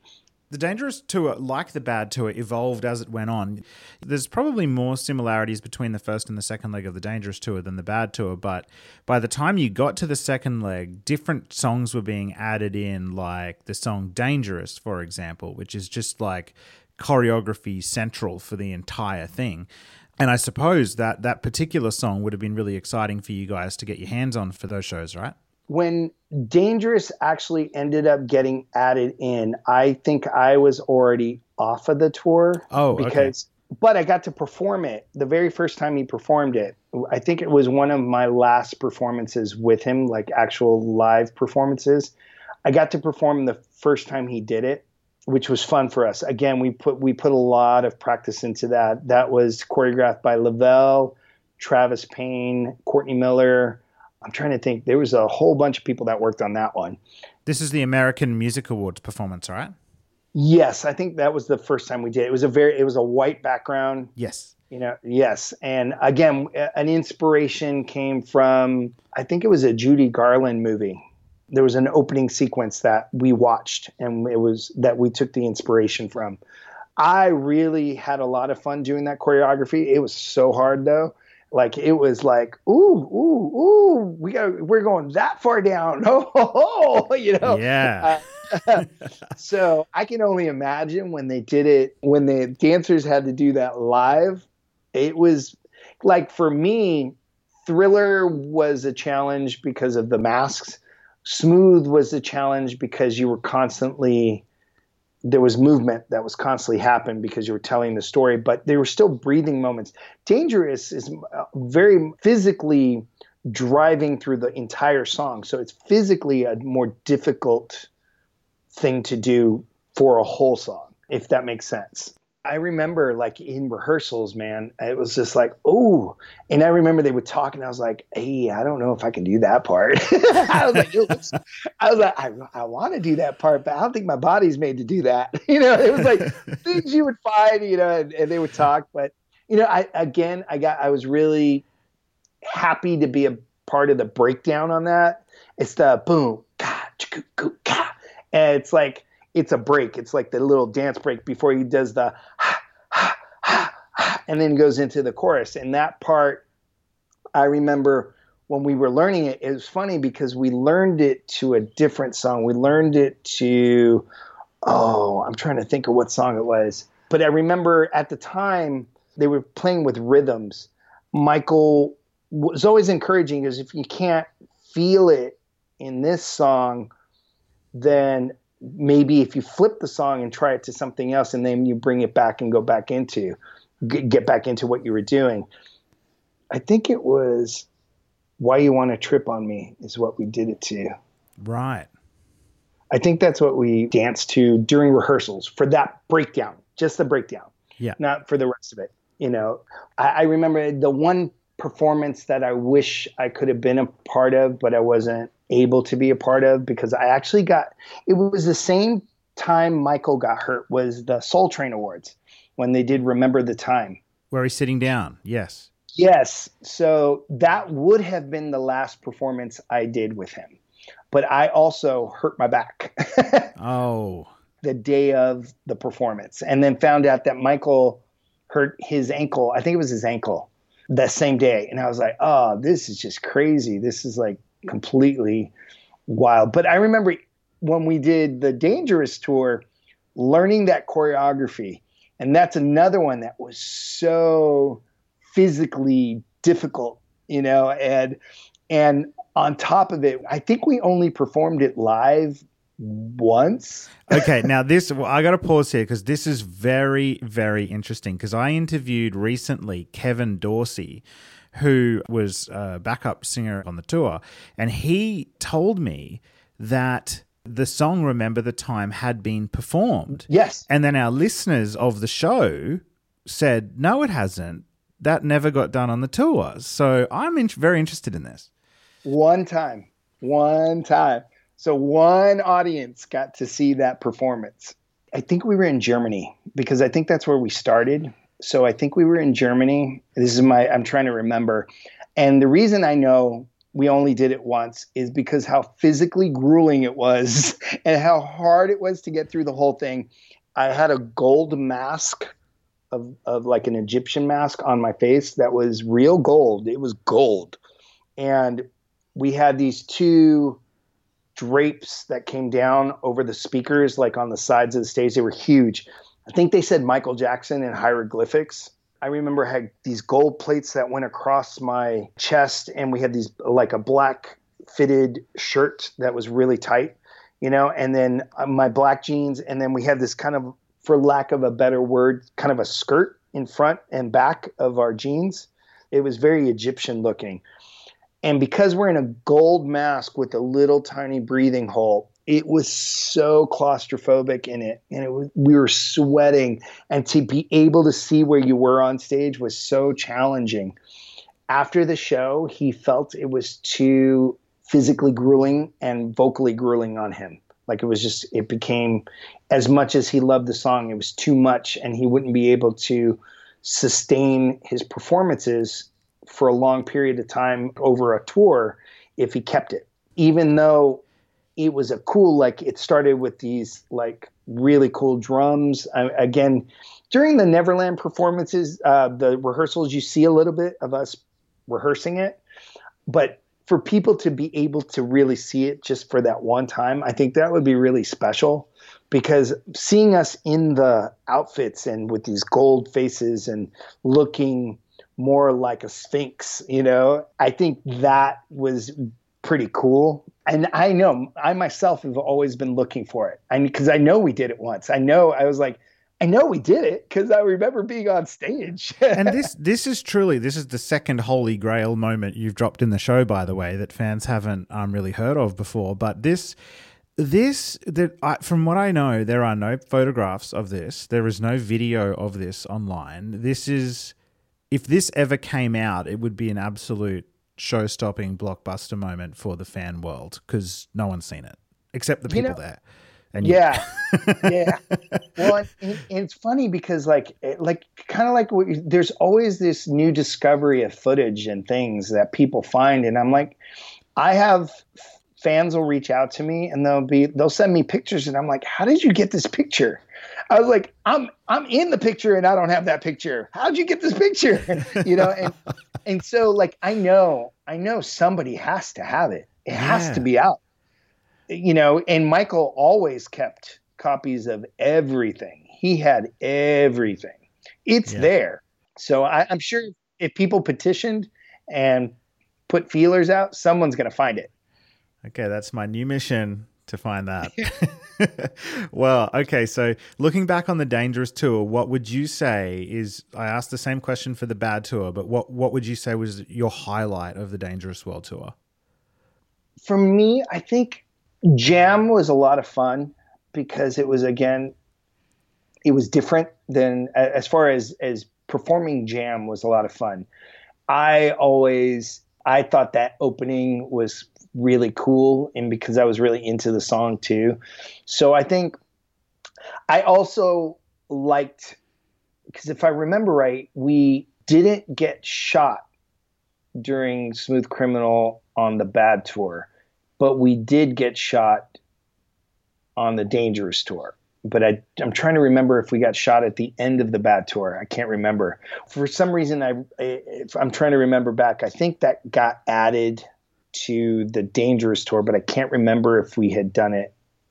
I can't remember if we did it on the Bad. I don't think we did it on, but we did the lean on the Dangerous tour, which we didn't do on the Bad tour. Yeah. Which that was to me one of the coolest moments when people saw that live for the first time. They were like, "What is happening?"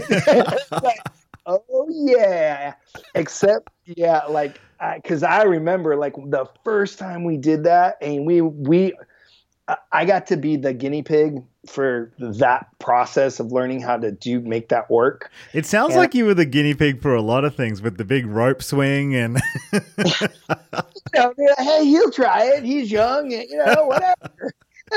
well, you know, like when when when we had the people that were developing how we could do the lean live, Kenny before he wanted to show Michael, he kind of wanted to see what can we do? How far can we go? Which way can't we go? Can we do this? Can we do that? So it wasn't hard for me to figure out, you know, because I was like, oh, well, you know, yeah, you can go forward and touch your nose. No, you can't go to the side because you'll fall, you know. Mm-hmm. So you kind of had to kind of find that balance.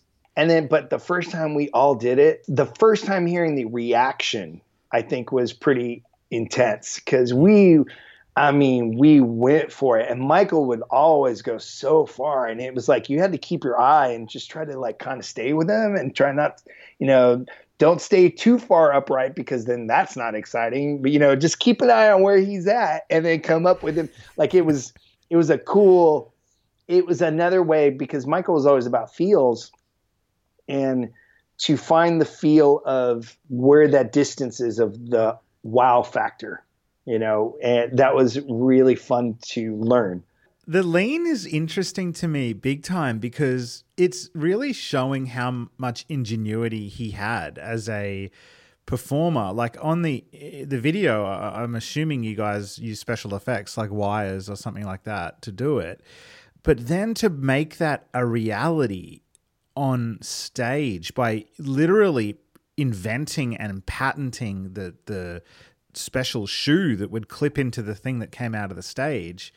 That's amazing to me. It was crazy because, uh, again, I remember they're like, so we're going to try to do this, and this is how we're going to do it. And then the little board, I had a little practice board, and they're like, "So you you have to do this and you have to slide in this way."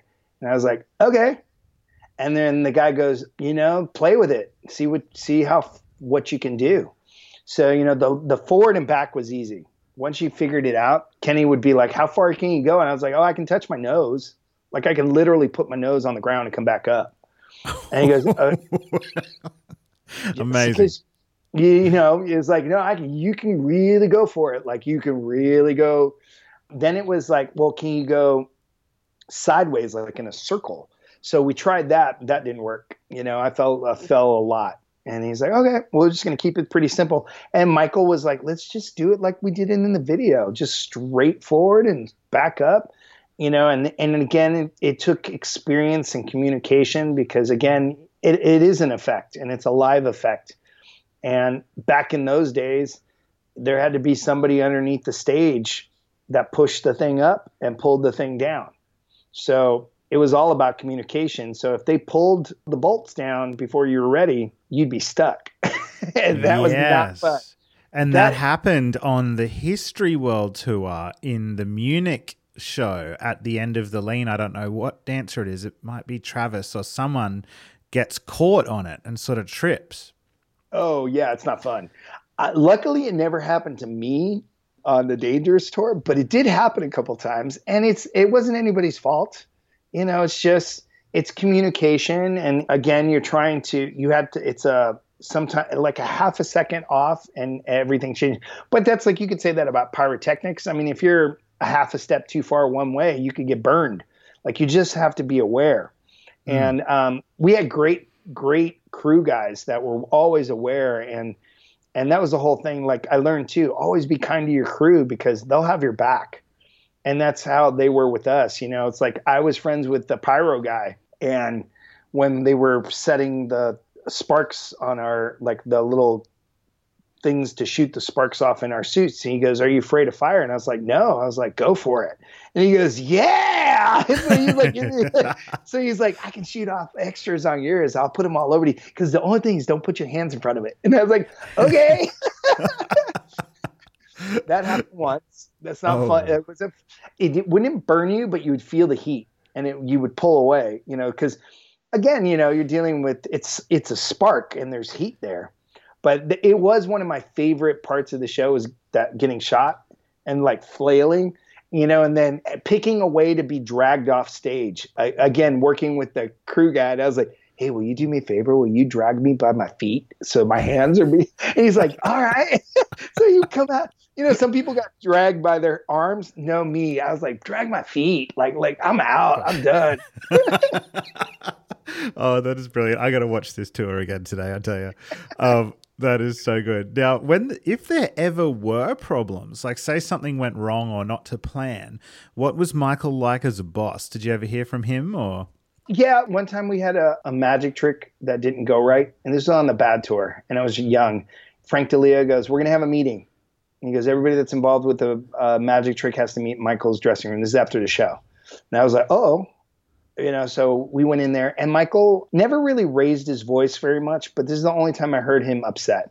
I understood why he was upset, but it, it like I was shook up by it. I was really like I was scared. Like I thought I was going to lose my job, and I was young. And he wasn't mean. Like he wasn't being. It wasn't directed at me. It was just being in a room when you feel an energy, you know. And he was direct. He was like, "This never happened on the tour before. These things cannot happen. These people pay good money to come and see our show. This has to be taken care of." And a particular crew member took and decided to try to say that I had made a mistake, which then really shook me because I was like, I did, I did it. Like I didn't make a mistake. It wasn't me, you know. And Michael didn't take his side. He goes, like, let's not put blame on anybody. We have to fix this as a group. And then I remember I walked out of the room and I was shaking.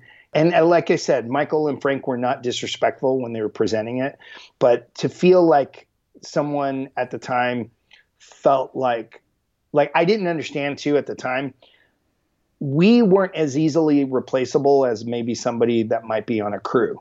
So like I think his reaction of trying to say, well, maybe he did something wrong was a way for him to save his job at the time, which at the time I didn't understand. But I remember I went to the stage manager, Benny, and I was like, I don't think I want to do the magic trick. And he's like, What do you mean? I was like, I don't think I'm going to do the magic trick anymore. and he's like, Well, well, w-. and I was like, Yeah, it's not really in my job description. It says dancer, not magician. So maybe I'm just going to opt out of it. So he's like, Okay, I understand. And he, and he went to some of the other people, and everybody's like, I'm not going to touch that thing. They're like, I don't want anything to do with that.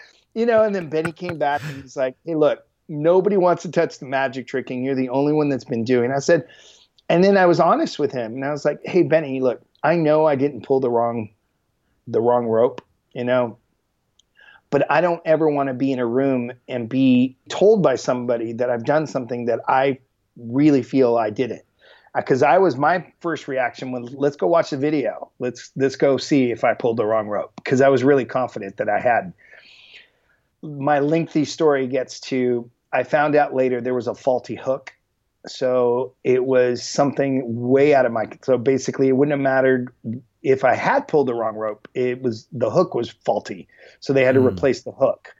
So from that point on, you know, I was in charge of all the magic tricks, but I was never going to be called into a meeting concerning any, any of them. You know, and they gave me that promise. And and Michael's manager, who was a friend of mine on tour, I would sometimes I would babysit for Frank so that him and his wife could go out and have a evening and just so that they could just you know enjoy some time you know because he, Frank works so hard. Frank DiLeo worked so yeah. hard on tour. Frank came up to me and goes hey look you know because he knew I had, was like shook up by it. And he goes you didn't do anything wrong. This is just part of what we do. As a group you have to know that when things go wrong, we all have to step up. And we, meaning all of us, you know, he, he goes basically telling me, sorry, you know, I had to be part of it, but it's because I'm part of the team. And as a team, we have to hear that even when it's uncomfortable. And so I learned, you know, it was, I think one of my, this is how you grow up days you know but i was i was scared. I thought i was going to get fired in that and i remember different band members they're like you're not going to get fired. I was like but i am they're going to fire me. You're going to fire me. They're like you're not going to get fired. No one's going to let that happen. I was like yeah. But and and they didn't and you know and, and like i said when when we got to the dangerous tour he entrusted me with the magic trick there because he knew he knew i would take the time and the care to really understand how it worked and he knew that I would always perform it the same way, like I wouldn't drift away from that. In the end, I felt very honored to be able to do that. At the beginning, it was a little frightening, you know, but I remember the conversation on the Dangerous tour the first day. They're like, So we got this magic trick. And I was like, Oh no. and they're like, Come on. I was like, Ah, okay. Okay. yeah, okay. Some of the crew and people I've spoken to on these tours have talked about obviously it being an amazing experience that they'd never trade for anything but some of them also say that it was a little bit draining behind the scenes some of the drama that would go on between people. Did you experience any of that or did you just stay out of it and do your job? Um i don't know if that happened maybe on later tours. I, I never experienced it on my like as far as when I was there. I, I know that Dangerous Tour was a little more um, a, a little harder as because our scheduling was a little harder. You know, it wasn't like so like on the bad tour, three days on, four days off, three days on, four days off. You always had time to kind of recoup because Michael wanted to do that for his voice, but it was also a way for your body to recoup, you know, during the week. So mm. I hmm. found that the bad tour, I think that's why our energy was so fresh and so strong through the whole tour. Dangerous was physically more demanding, I think, in a lot of ways because of the touring schedule and that also the songs and the different things that we were doing, you know, because we were doing a lot of stuff that you saw on the bad tour, but then there was added stuff. You know, or there new things, bigger dances, bigger performances. So I think that became draining. And, you know, like I said, like any family, I'm sure there were squabbles here and there, but I didn't experience them. You know, I, I always felt like everybody was always very respectful and conscientious of not ever accusing people of stuff and not going after people. We always worked together to make sure that whatever we were doing as a group, it highlighted whoever needed to be highlighted at the time, especially Michael. You know, I, you learned about humbling yourself and your performance and making sure that you never did anything that was distracting or trying to grandstand unless you were asked to. And then that's a different thing. If you were asked to, then you go for it. You knock it out. You give it all. If you're not, don't you find your moments, right? Find where they're at because you're not the star. You're the person that's supposed to be backing them up and having their back and lifting them up on the second tour, I think I realized that much more than on the first tour. On the first tour, you know, it was energy, energy, energy for me. On the second tour, it was being conscientious of finding moments, working with the flow of the show, finding how to sustain your performance because we would do two shows and then we would get in a bus and go and, and then we'd have like a day off and then we'd have two shows, you know, so our schedule was much more intense. So you had to be really smart about how you did stuff the legacy of the bad tour is one of triumph and and and just an incredible show. But unfortunately, the dangerous tour, as amazing as it was, ended kind of in tragedy, with the show having to stop. And uh, it got cancelled, you know, partway through it because of some issues Michael was facing in terms of dependency and all of those kind of things, and then and then some problems that were happening back in the states with allegations. Did you sense? On the tour any issues with Michael sort of um, his well-being as compared to the bad tour? No, not not my time there. I did yeah. all that. A lot of that came after me, you know. So I, I again, I, I, I, count my blessings. Uh, like I really did have the best experience with him. Mm. It was it was both tours were the best experiences for me with him. You know, I enjoyed because a lot of those things came later, I'm saddened to see that that was something that happened to him because of the person that I knew.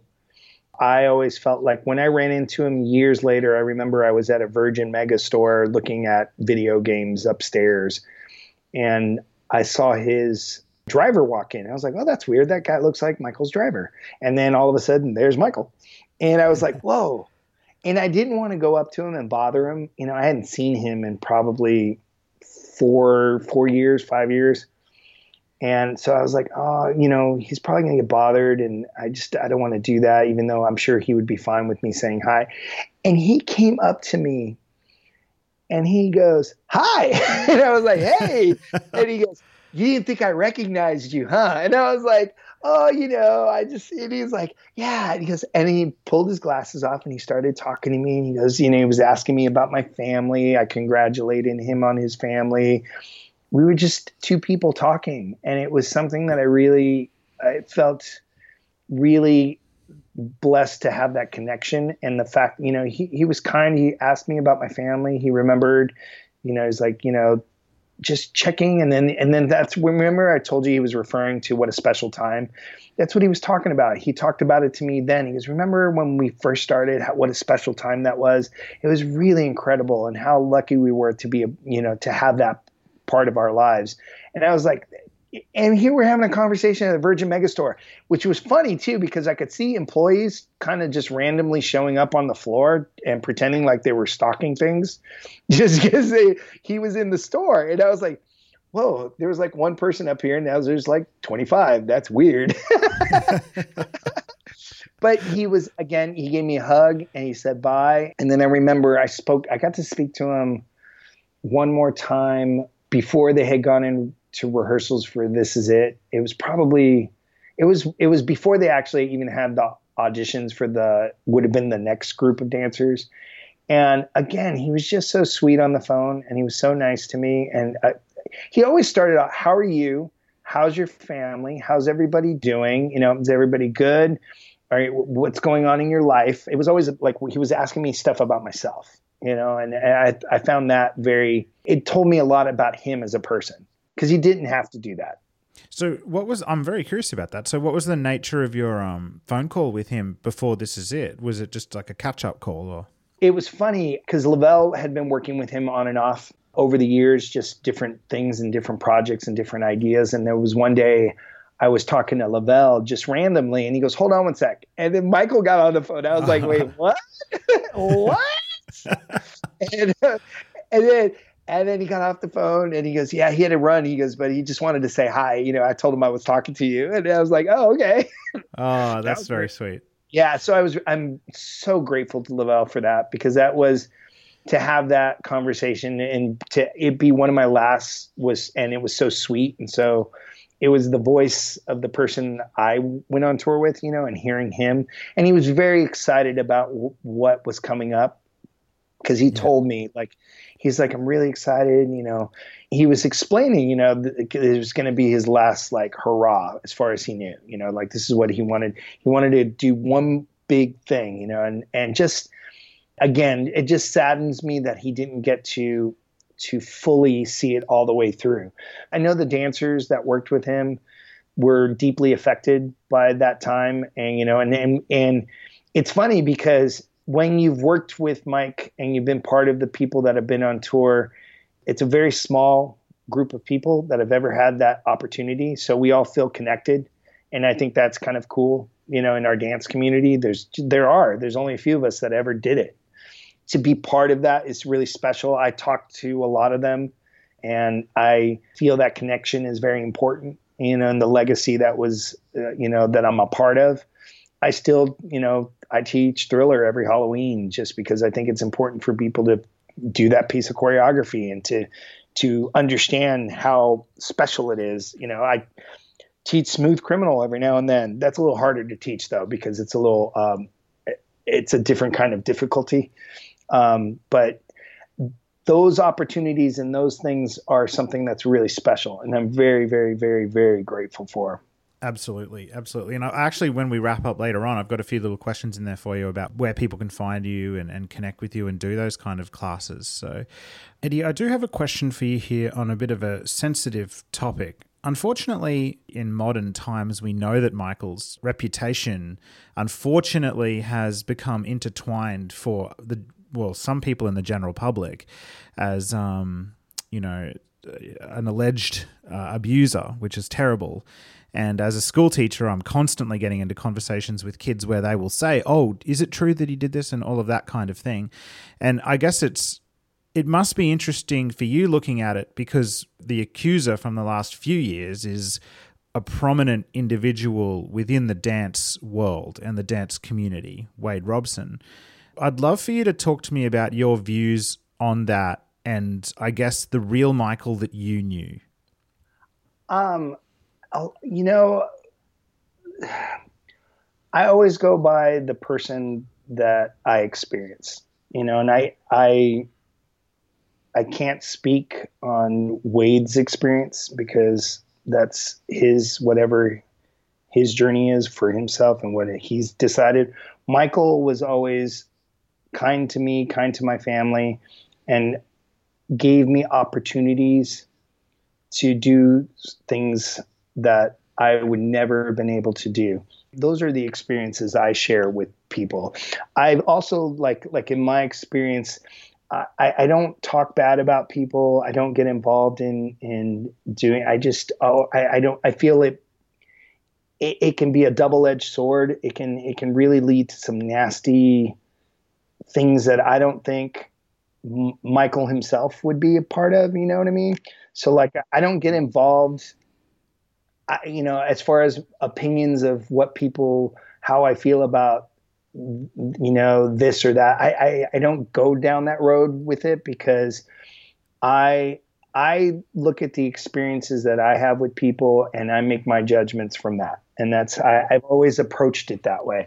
And uh, when I share stories, I always share the stories that I experience and and the joy I felt because I feel those are going to be those will be the things that I can I can share with fans that are truthful and that are are real, you know. Um, so like that, I mean, that's uh, my basic answer. I don't, you know, I'm not trying to like tippy toe around it. Like I'm just, I I I was always taught, you know, just I don't say I don't I don't get involved. I, I don't go into this or that because you know people have very strong opinions both ways, And because I'm in an industry where people know every everyone knows everyone, I've always chosen to be look, I'm going to come in this from a positive place and I'm going to share positive viewpoints about a positive part of my life and the people I got to work with and how they treated me. Michael being one of them, Janet being the other. So I'm always grateful and gracious about how I'm going to present them to people because that's the experience I had. Yeah. And I, I really value and appreciate that honesty. That's great. Thank you. Let's take another break, but this time to talk about the MJ Cast's official shop. Elise and I and the whole MJ Cast team count our blessings every day that we have such a loyal audience of Michael Jackson and Jackson family fans.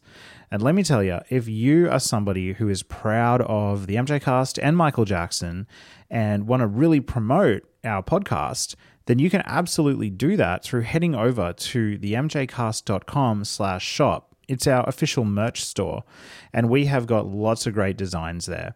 For example, we've currently got five great designs on the store. Our official sunset logo, which is by far our most popular design, uh, all nine of our seasonal logos in a design called Nine Logos, and then three great text based artworks based on those cool Helvetica list style designs that you see around the place.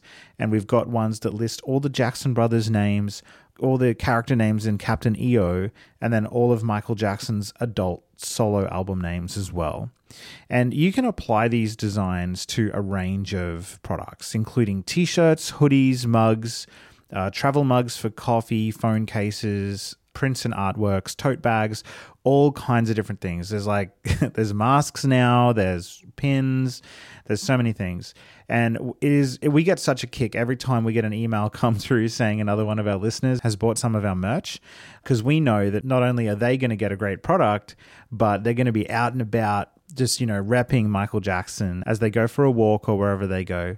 Now, the company that actually supplies all of our merch is called Redbubble, and they offer amazing service. I'll give you an example. So I bought a t-shirt from them with one of our designs on it, and I accidentally bought the wrong the wrong style. I like uh, slim fit t-shirts that have thinner material, and I accidentally bought the classic one. And I emailed them, and then right away they sent me a new one out. They they didn't ask for the old one back.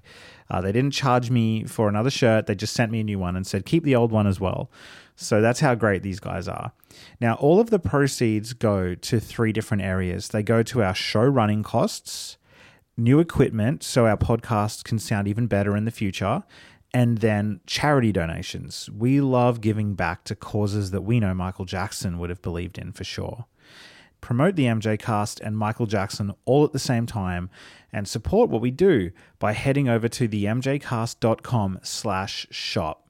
That's themjcast.com slash shop. And don't forget to send us photos as well of you with some of our cool MJCast merch, and we'll definitely share those out on our social media pages as well.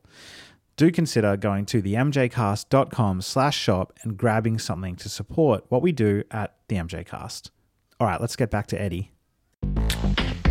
Alrighty, so I want to wrap up the dangerous era with because I know that you worked on some other little award show performances and different things throughout it. One of the performances that you did really is one of the most quintessential and well known of Michael's whole career, which is the Super Bowl.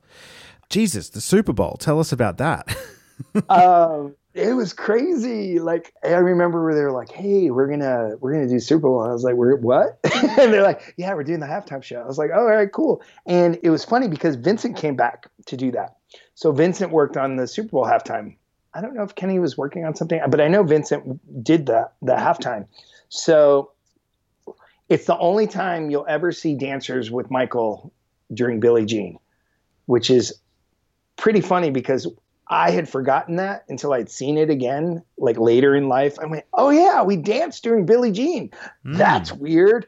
You know, because I didn't remember that. You know, you remember the like I remember we danced on Jam. I remember we danced like I you, you know Heal the World. You know, and I remember all those things. But I was always so used to seeing him do Billie Jean by himself that it was interesting because there was nowhere for us to go once you're on that stage because it was quite small, you know, for the time, you know, the the shows have gotten so much more elaborate, but for the time it was a big deal. Like the work that went into them explaining how the stage was going to come together. We had a certain amount of time. They had to bring the stage from four different sides, smack it together, get the band on. We had to get in place. We had all this before we come back from commercial, da da da. And then once we were live, it was all the way through. Don't stop. So it was fun. I remember like being on the field and seeing, you know, I think it was Dallas and the Bills. And I remember thinking, I was like, wow, Dallas Cowboys are huge. And then I saw the Buffalo Bills. I'm like, they're big too, but the Dallas Cowboys are huge. like, I was like, I was like, this is a big, like, and like, and that's when Dallas was like, you know, had their, they were, it was, they were huge then. I think it was Troy Aikman and, and, and that group. Um, but I remember afterwards, like it's interesting to me now reflecting back that it's considered to be like one of the greatest ever for the halftime shows. And I think it's because it wasn't the first, but it was the first of that kind of taking it to that level, you mm-hmm. know, bringing it to a place that hadn't been seen like that before. And that's inspired everyone to this day. People still try to there's certain performances during the halftime show that people will go, "Oh, that guy," or that. Like I remember Prince, you know, during oh, the halftime yeah. in the rain. What? You're doing Purple Rain in the rain. I was like, like you look at that and you go, "Wow, okay." To me, to be a part of something that was somewhat historic for you know for TV was pretty cool. Rehearsal process, I don't remember it wasn't it wasn't too bad for us. It was more about how we have to get on the on the field, off the field kind of a thing. That was yeah. what we had to really work on. Yeah, and and what stands out to me is really special about the Super Bowl performance is the fact that Michael in a lot of ways didn't make it about him so much. Like he so easily could have come out and just done I don't know, a bunch of mega hits like The Way You Make Me Feel and all of that kind of thing. But most of that performance is actually the the the kids on stage and the audience flipping over the placards and heal the world and the message. You know he didn't come out there to try and promote mega hits and sell more songs. He came out there to spread the message of peace and coming together. He used that giant viewership to send that message which which i think speaks a lot to his character yeah, and I think it still resonates, especially nowadays. You know, I think there are certain messages that were expressed during two of our tours and and the Super Bowl halftime that resonate now and are important for us to like look because we should be moving forward and we should be getting better as a world. And, you know, and sometimes I think we have these missteps and things that happen, but maybe they open our eyes up and we can and we can grow and become better people. Yeah, absolutely. It's it's really cool to think actually like what did Michael do in his Super Bowl? Well, his message was anti-racism in black or white and coming together for heal the world. So very very good stuff. Um all right, did before we wrap Dangerous Era real quick, was there any other special performances that you were involved in outside of the tour that come to mind? I did like doing the Grammys. I thought that was pretty cool again because you know to do the grammys was pretty cool. To do it with him it was uh, pretty amazing. Like it was like and it was the first time people heard that like bluesy breakdown of the way you make me feel. Because i remember when they played it for us and he and he did it i was like oh that's sick! You know i was like yeah. I was like it was just he just when he's when he does man in the mirror at the end of that. It oh. just goes to a whole nother level. And i was like oh man wow wow. Like i remember that night i was like wow where did that come from? You know but it's because it was part of him since the day he was you know since he was little. You know it's like once you get on that stage you go out there and you give him 150% like you give him everything. The first conversation i had with him we were in Tokyo at the first conversation about the show. We were underneath the stage and I was shaking. And he was turned to me and he goes, Are you nervous? And I was like, uh, Yeah, yeah. You know, I, was like, I wasn't gonna lie. And he's like, Well, no, it's good. He's like, It's good. If he goes, You're nervous because you care. He goes, mm. and that's he goes, that's important. He goes, take this moment in because you're never going to feel this moment right here. And he goes, and then go out there and hurt them. And I was like, okay, okay, okay. you know, and, and it wasn't like hurt them physically. It was like hurt them with like, give them so much that they feel everything you're feeling and they go, oh, yeah, that was that was out of control. That one conversation changed my life. That one that understanding how to put me at ease, being inexperienced in this, and and not faulting me for it, you know, and then wanting to move me forward, you know. Yeah. Um, I, I thought, and basically building me up before I walked out on stage with one of the most famous people in the world. For him to take that moment to realize that I needed that, I thought that was cool. Yeah, I love hearing that about Michael because he, he wasn't just Michael the performer. He was Michael. He was coaching his team through these in, incredible situations, you know, and he often took on new people new to the industry and gave them incredible advice. So I love hearing that. Beautiful. Did you ever get the chance to go to Neverland? I did not. No, no. I had friends that that got to go, and I was like, no. Unfortunately, I never got to go. Saw pictures. I was like, yeah. oh, that looks cool. And I was like, wow. I did go to the family house, which was pretty cool in itself. Like I remember going to that.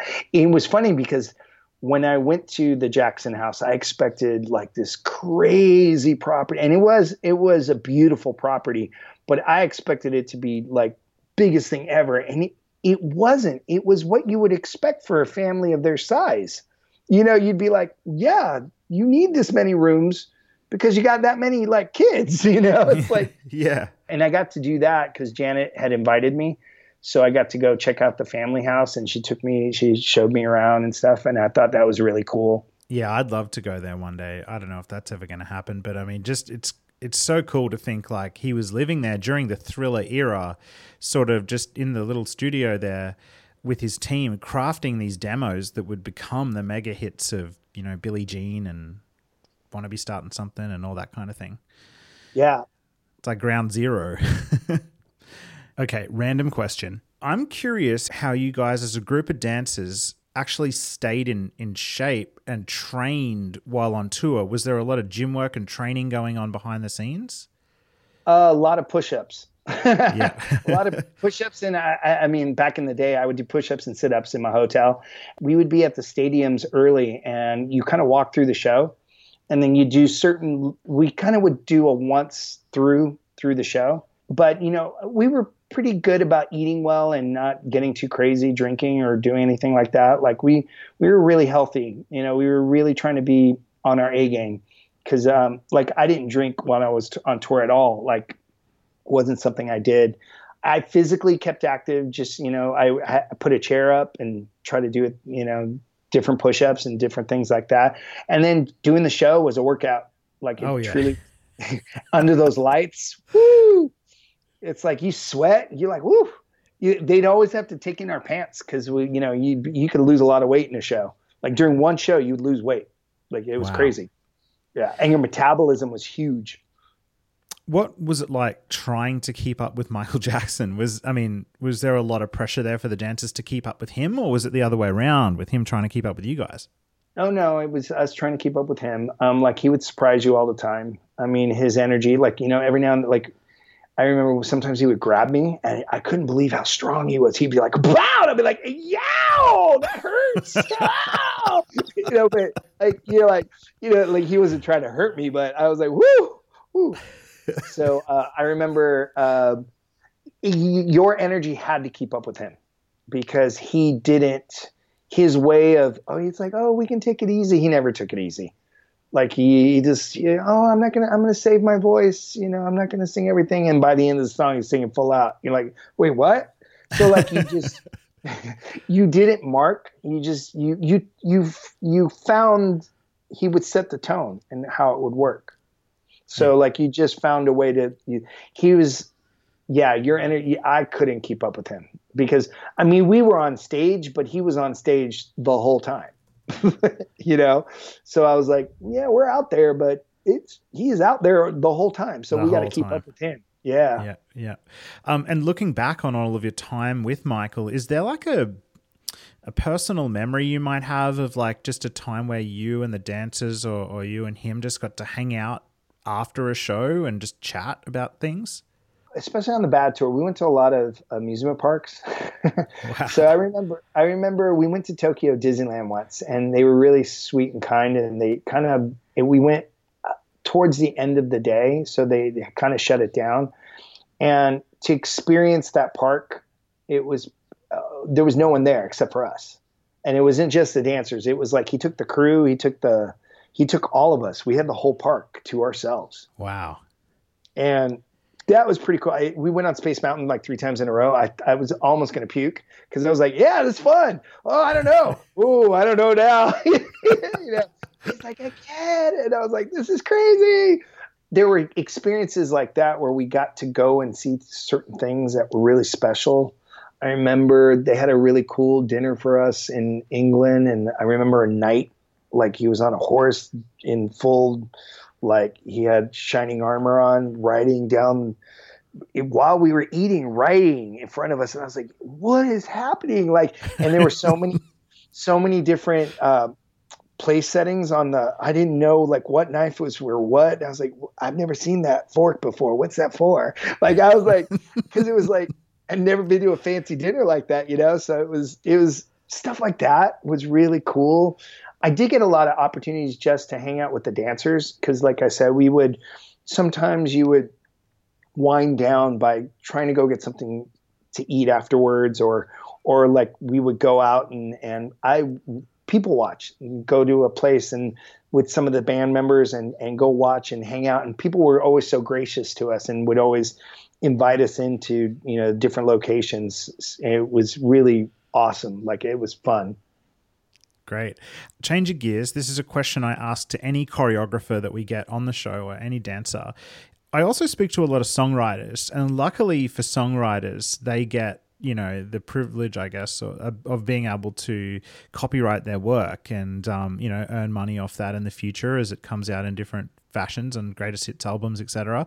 But in the dance world, when you guys are choreographing and coming up with these incredibly new, brilliant ideas that are artistic expressions from your mind, does it get frustrating that you're, you know, that you're unable to to stamp that with a copyright? It can be incredibly frustrating, and I know that's happened to quite a few people within the industry because there are certain things that are very iconic. That's why I always try to give credit where credit's due because, you know, like I said, Michael Peters, you know, what he did with Michael Jackson was incredible. He, you know, beat it, thriller, you know, Vincent Patterson, what he did. So I'm always trying to make sure that people understand where these things came from because even though I believe they should be monetarily taken care of, and, you know, I know when Broadway was open, there's certain choreographers that were taken care of there.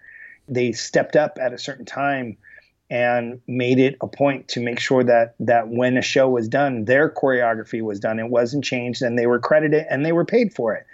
They're trying to get that to happen within our industry, but it is difficult. It is difficult, and it takes, again, it takes an industry wanting to change for changes to happen. So all we can do is continuously remind them what we do as dancers and what we do as choreographers and and let them know that the arts are so important especially in a time like this. And if you didn't realize it you realize it now especially when it's taken away. So when it becomes available available again make sure you put everything in to make sure those people are taken care of because they take care of you emotionally in so many ways that you don't realize. Yeah for sure for sure um, Michael Jackson as a dancer in the dance community, what what is the perception of Michael amongst your peers? I guess both then when you were working with him and now. Uh, groundbreaking. I think he is the reason that you see pop artists have dancers.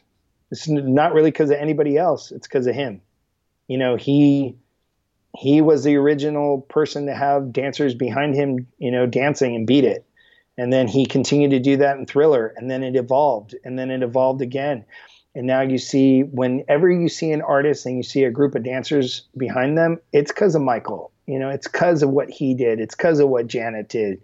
They were the leaders that paved the way for those things. They were the ones that made that possible. They made dancers part of what our industry is now. That's why, you know, we should be grateful and thankful for them. And uh, I just want to run through quickly now. Listeners always get an absolute kick out of hearing from collaborators talk about their favorite MJ stuff. So, rapid fire, what is your favorite Michael Jackson short film? Thriller. Thriller? Yeah. Mm-hmm. Okay, why Thriller? Uh, because I was a kid when it came out, and the way it affected me and what it made me think of dance, it changed me forever. Yeah, love it. Okay, what's your favorite Michael Jackson song? Ooh, that's a good one. I'm gonna do a throwback. I'm into "Don't Stop Till You Get Enough." I think that's like like uh, I, I like it's it's the it's not his first album, but I'm all into "Rock with You," like that era. That's yeah. like my like that. It was just like the grooves on that album are sick. yeah, I'm totally with you. Late 70s MJ, Triumph off the wall era is just Yes. Off it. the wall is like it's sick. Uh, you know, I don't I don't know. All that whole I love like all the albums have something special. I do like, you know, um sometimes people don't talk about Heartbreaker, but the beatboxing and Heartbreaker is sick. Mm. Like Yeah. I'm like the breakdown. I, I taught something that, like I'm like like when the music goes out and you just hear him beatboxing, I'm like, it's funny because some of the kids that I teach had no idea that he could do that. And they're like, that's some of the sickest beatbox I've ever heard. And I was like, sure is, sure is. Didn't know that, did you? Didn't know you knew that. But yeah, it's true. okay, and and favorite Michael Jackson dance routine. My favorite to do is the breakdown from Smooth. Yeah because uh, of the complexity. My favorite to teach it, it, it's thriller because I love to see people. It's weird. It's so. It's it it it.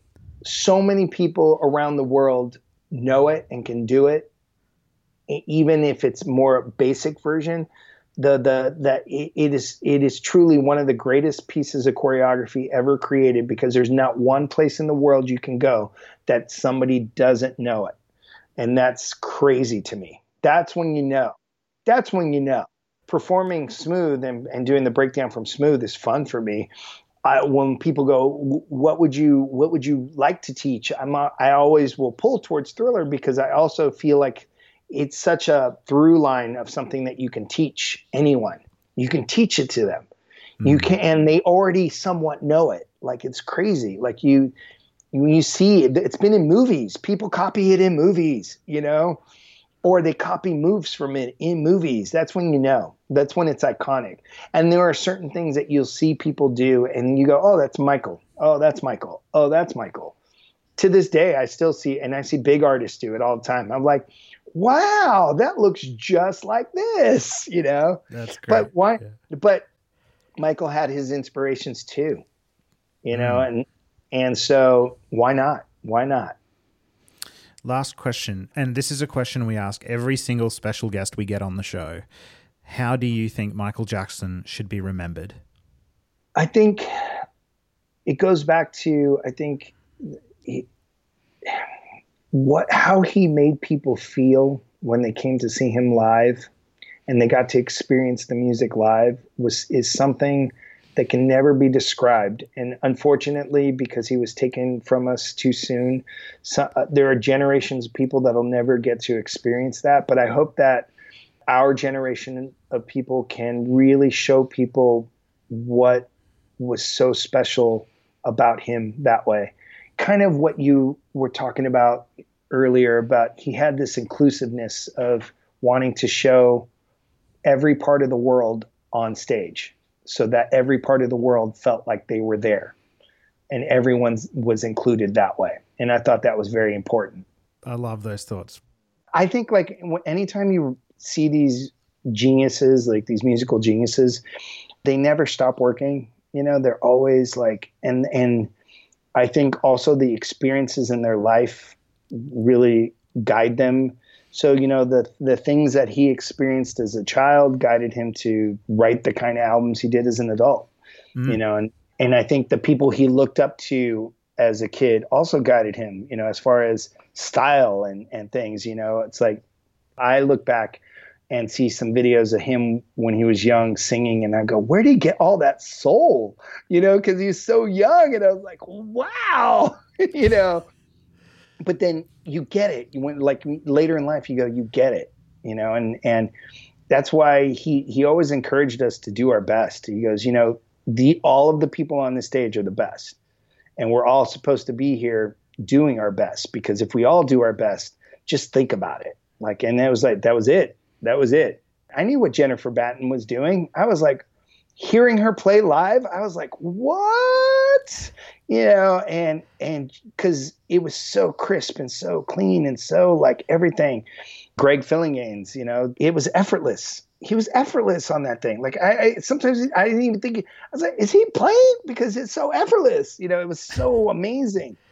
Surrounded by that talent, it adds to your inspiration and maybe what you can achieve you know? And you just you know like i love reminiscing and i love i love being able to share stories because i want people to to I, i'm never afraid of of i was i feel so grateful to all of the people involved uh, you know to give me the opportunity to be there for that part of history you know in music and and live performances they all gave me that chance. And and like Vincent taking a chance on me, you know, for Smooth changed my life. For you know, mm. it, it gave me the opportunity to be around Michael. So I'm eternally grateful. And and the and what I was able to learn being around him and the others that worked on the video and seeing seeing how that that what's possible and that's what i try to share when i teach don't limit yourself to see the impossible see what's possible and then choose to to push to the next level. You know kind of going back to what i was saying you know i work with kids and i you know they're always it's always encouraging them to yes you know i know things seem this way and that way but they also can be this way you know or that way like you, and sometimes even just because i work with kids it brings me out of my where maybe I have my funk and I don't feel like like I'm like, well, what am I going to do? You know, I'm stuck at home. Oh well, now I found some magic teaching Zoom classes to kids online. That's pretty amazing. It is really amazing. And seeing their faces and seeing their goofiness and seeing like you know, I'm not always you know super serious when I teach Zoom classes. You know, to a lot of them, I'm the funny teacher. You know, oh, you're so funny. you know, because you know I'm a character. I want them to have fun. It, I think it's important as kids that having that discovery, that that like, uh, you know, eyes wide open and knowing that like there's this beautiful, amazing world out there to, that's waiting to be discovered, and your imagination is just gonna like open your eyes up to all of those wonderful things. I do. I, try, I try to do it, you know, and it's it's can be challenging sometimes, you know, but I think at the end of the day, it's something that's very rewarding. Absolutely. And everything you're saying to me resonates so much with me as a teacher because that's the philosophy I have in the classroom. So with um with your Zoom classes, how can people find them and connect with them um, and even find you on social media? It's my social media, I'm on Instagram. If y'all want to find me on Instagram, it's Cuban, like Cuban, like Cuba, Cuban underscore Ed, and you'll know it's me because there's a picture of Daffy Duck in a Cuban suit because I, I'm a, a cartoon duck fan. I love Daffy Duck and Donald Duck. I don't know why. I think it's because they they're always working so hard, but I think you know, and they're always uh, to me they're the really funny characters that I always could relate to because I'd always key into to their angst. uh, I, am on Facebook. I, I, I am at my limit, but I do have a I have a fan page on Facebook that I do go back and forth with. but I'm in a little red. Uh, it's like Eddie Garcia. There's also a Filipino actor. I heard he's amazing. I've never seen any of his films. His name's Eddie Garcia, and sometimes people get us confused. So sometimes I'll get like messages from the Philippines, and I'm like, "Oh no, wrong one. That's the guy. other dude. Sorry. I heard he's amazing though." I think he passed away though. You know, rest in peace if he did. You know. Oh, I also have a um, Camp Me Dance, which is camp as in camping, me as in me, M E dance, and that's my. I run a summer camp, except for this year. We're not doing it this year. But what I do is uh, here in Los Angeles, I started to feel a need. I felt that kids were kind of stuck indoors quite a bit, you know, and I, I think, unfortunately, because you know, I think through this pandemic that the world's been going through, I think once we we find our way out of this, which I know will happen, I think it's going to be really important for kids to get outdoors and to reconnect.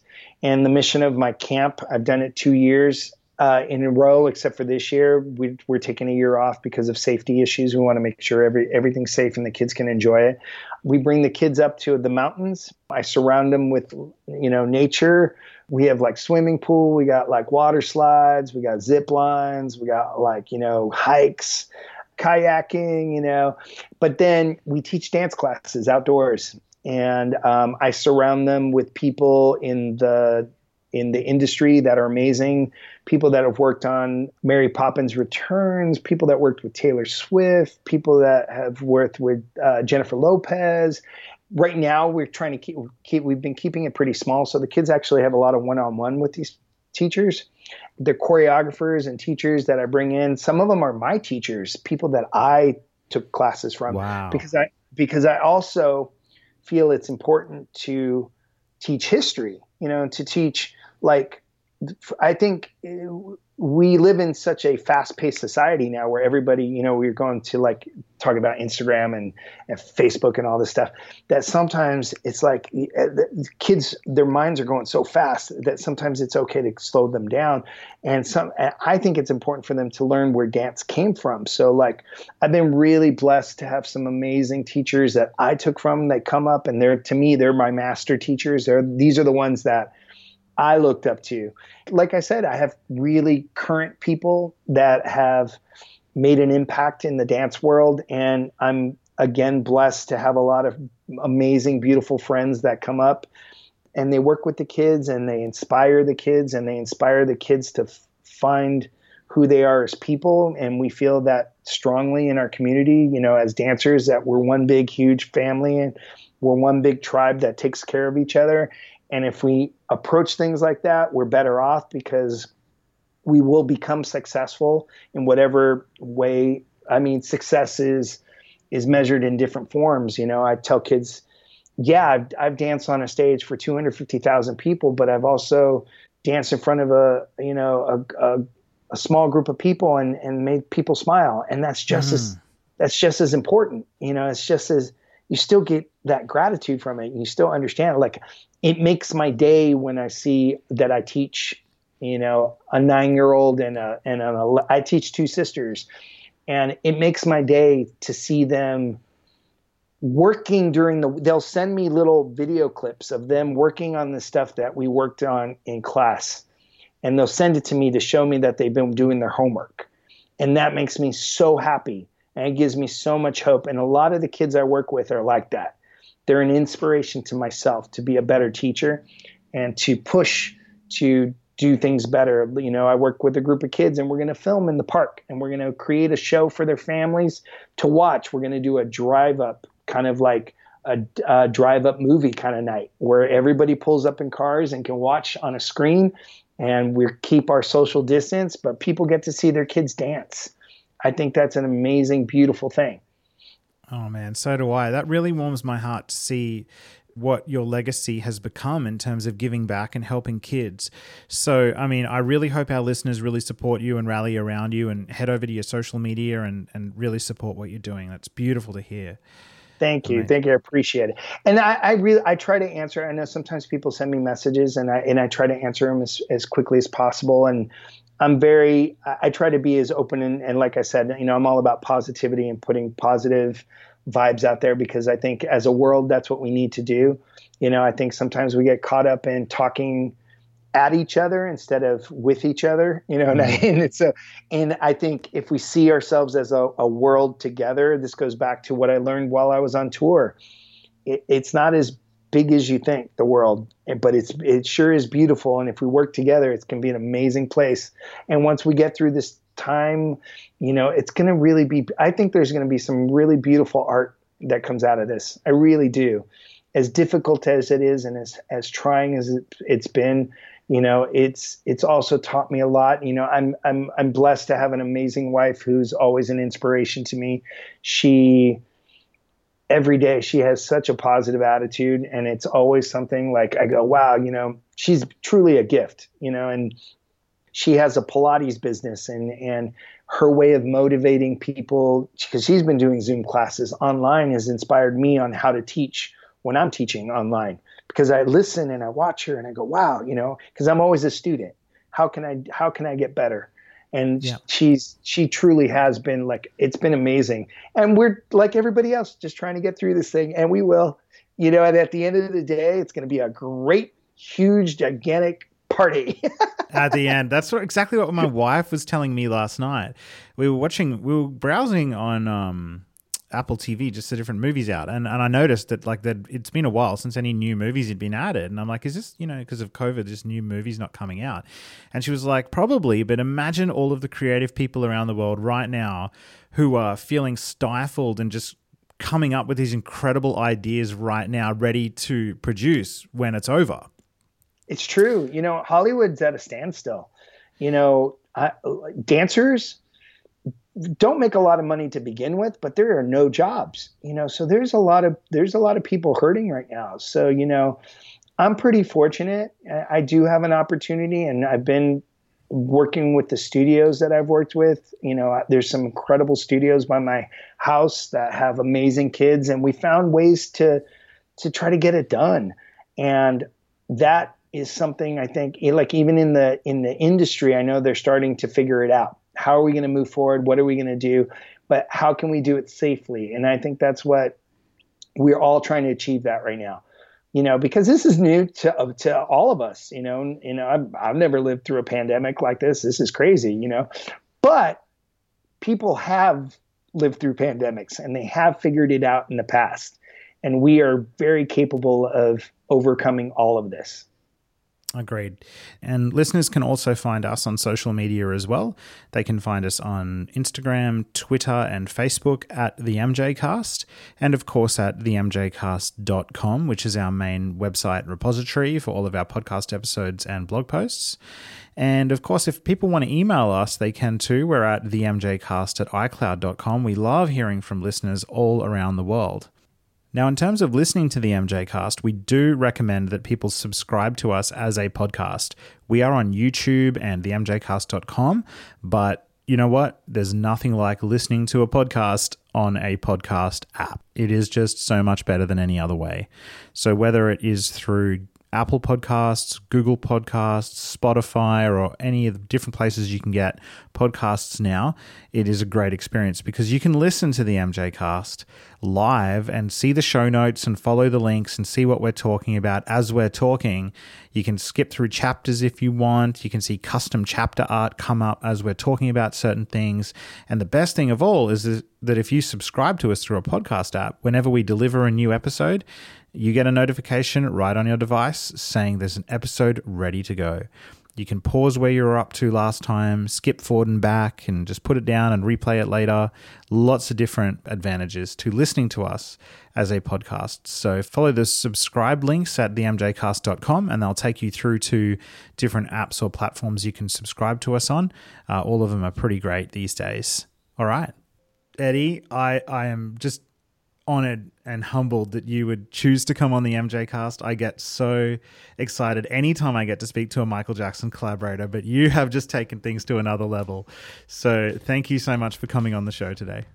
Thank you very much for having me. And just remember, just everyone out there, keep your heads up. Know that we're all in this together. We're all going to get through this together. Keep art alive. and Keep that happiness going.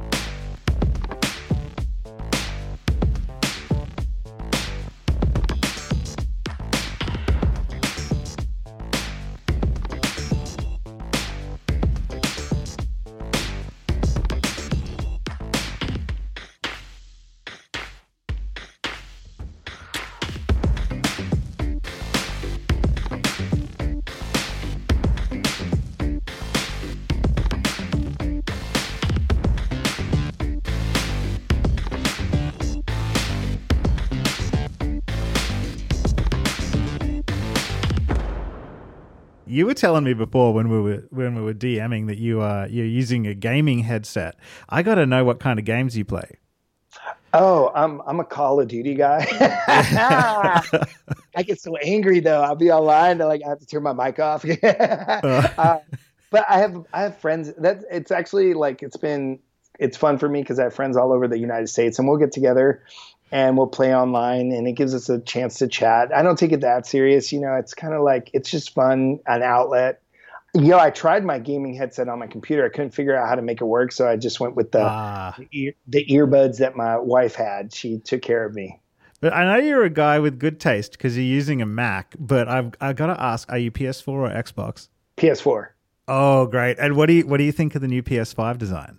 I didn't see it. All my friends were talking about it. They're kind of they're kind of torn in two directions. I'm I'm you know I'm one of these guys. You know, I, eventually I always wait. I never get anything when it first comes out because you Right. know I like to wait to see. I'm sure it's going to be amazing and do things that I've never seen, and you're going to be like, because I remember when I first saw PS4 and I saw the graphics, I was like, what? You know, it was so, do you know what I mean? So as like it's crazy because you know you I remember I remember Atari, yo. You know you know what I'm saying? I like Yeah. I remember Pong. I remember playing Pong. Like you know, it's like you try to tell kids that and they don't know what you're talking about. I was like, I had a little joystick and I was like move it and it would like hit the thing and it would go across the thing. You tried to hit it back and forth and they're like, that was fun. I was like, yeah, yeah. Well, my first ever console was I think you guys in the US called them a Sega Genesis. In Australia, we called them the Sega Mega Drive. When we were on tour, we had that in our bus. I was the only person that played it. You, really? So when you were touring with Michael, you had a Sega on the bus. Yes, I would always play Oh. Sonic the Hedgehog. Nice. Yes. Yes, and Michael would play that. Uh, he'd have one on the side of the stage, and sometimes he would play, you know, before a concert started, just to. It was kind of a calming thing for him, and just you know, get him into a play. But yeah, so it was fun. Amazing.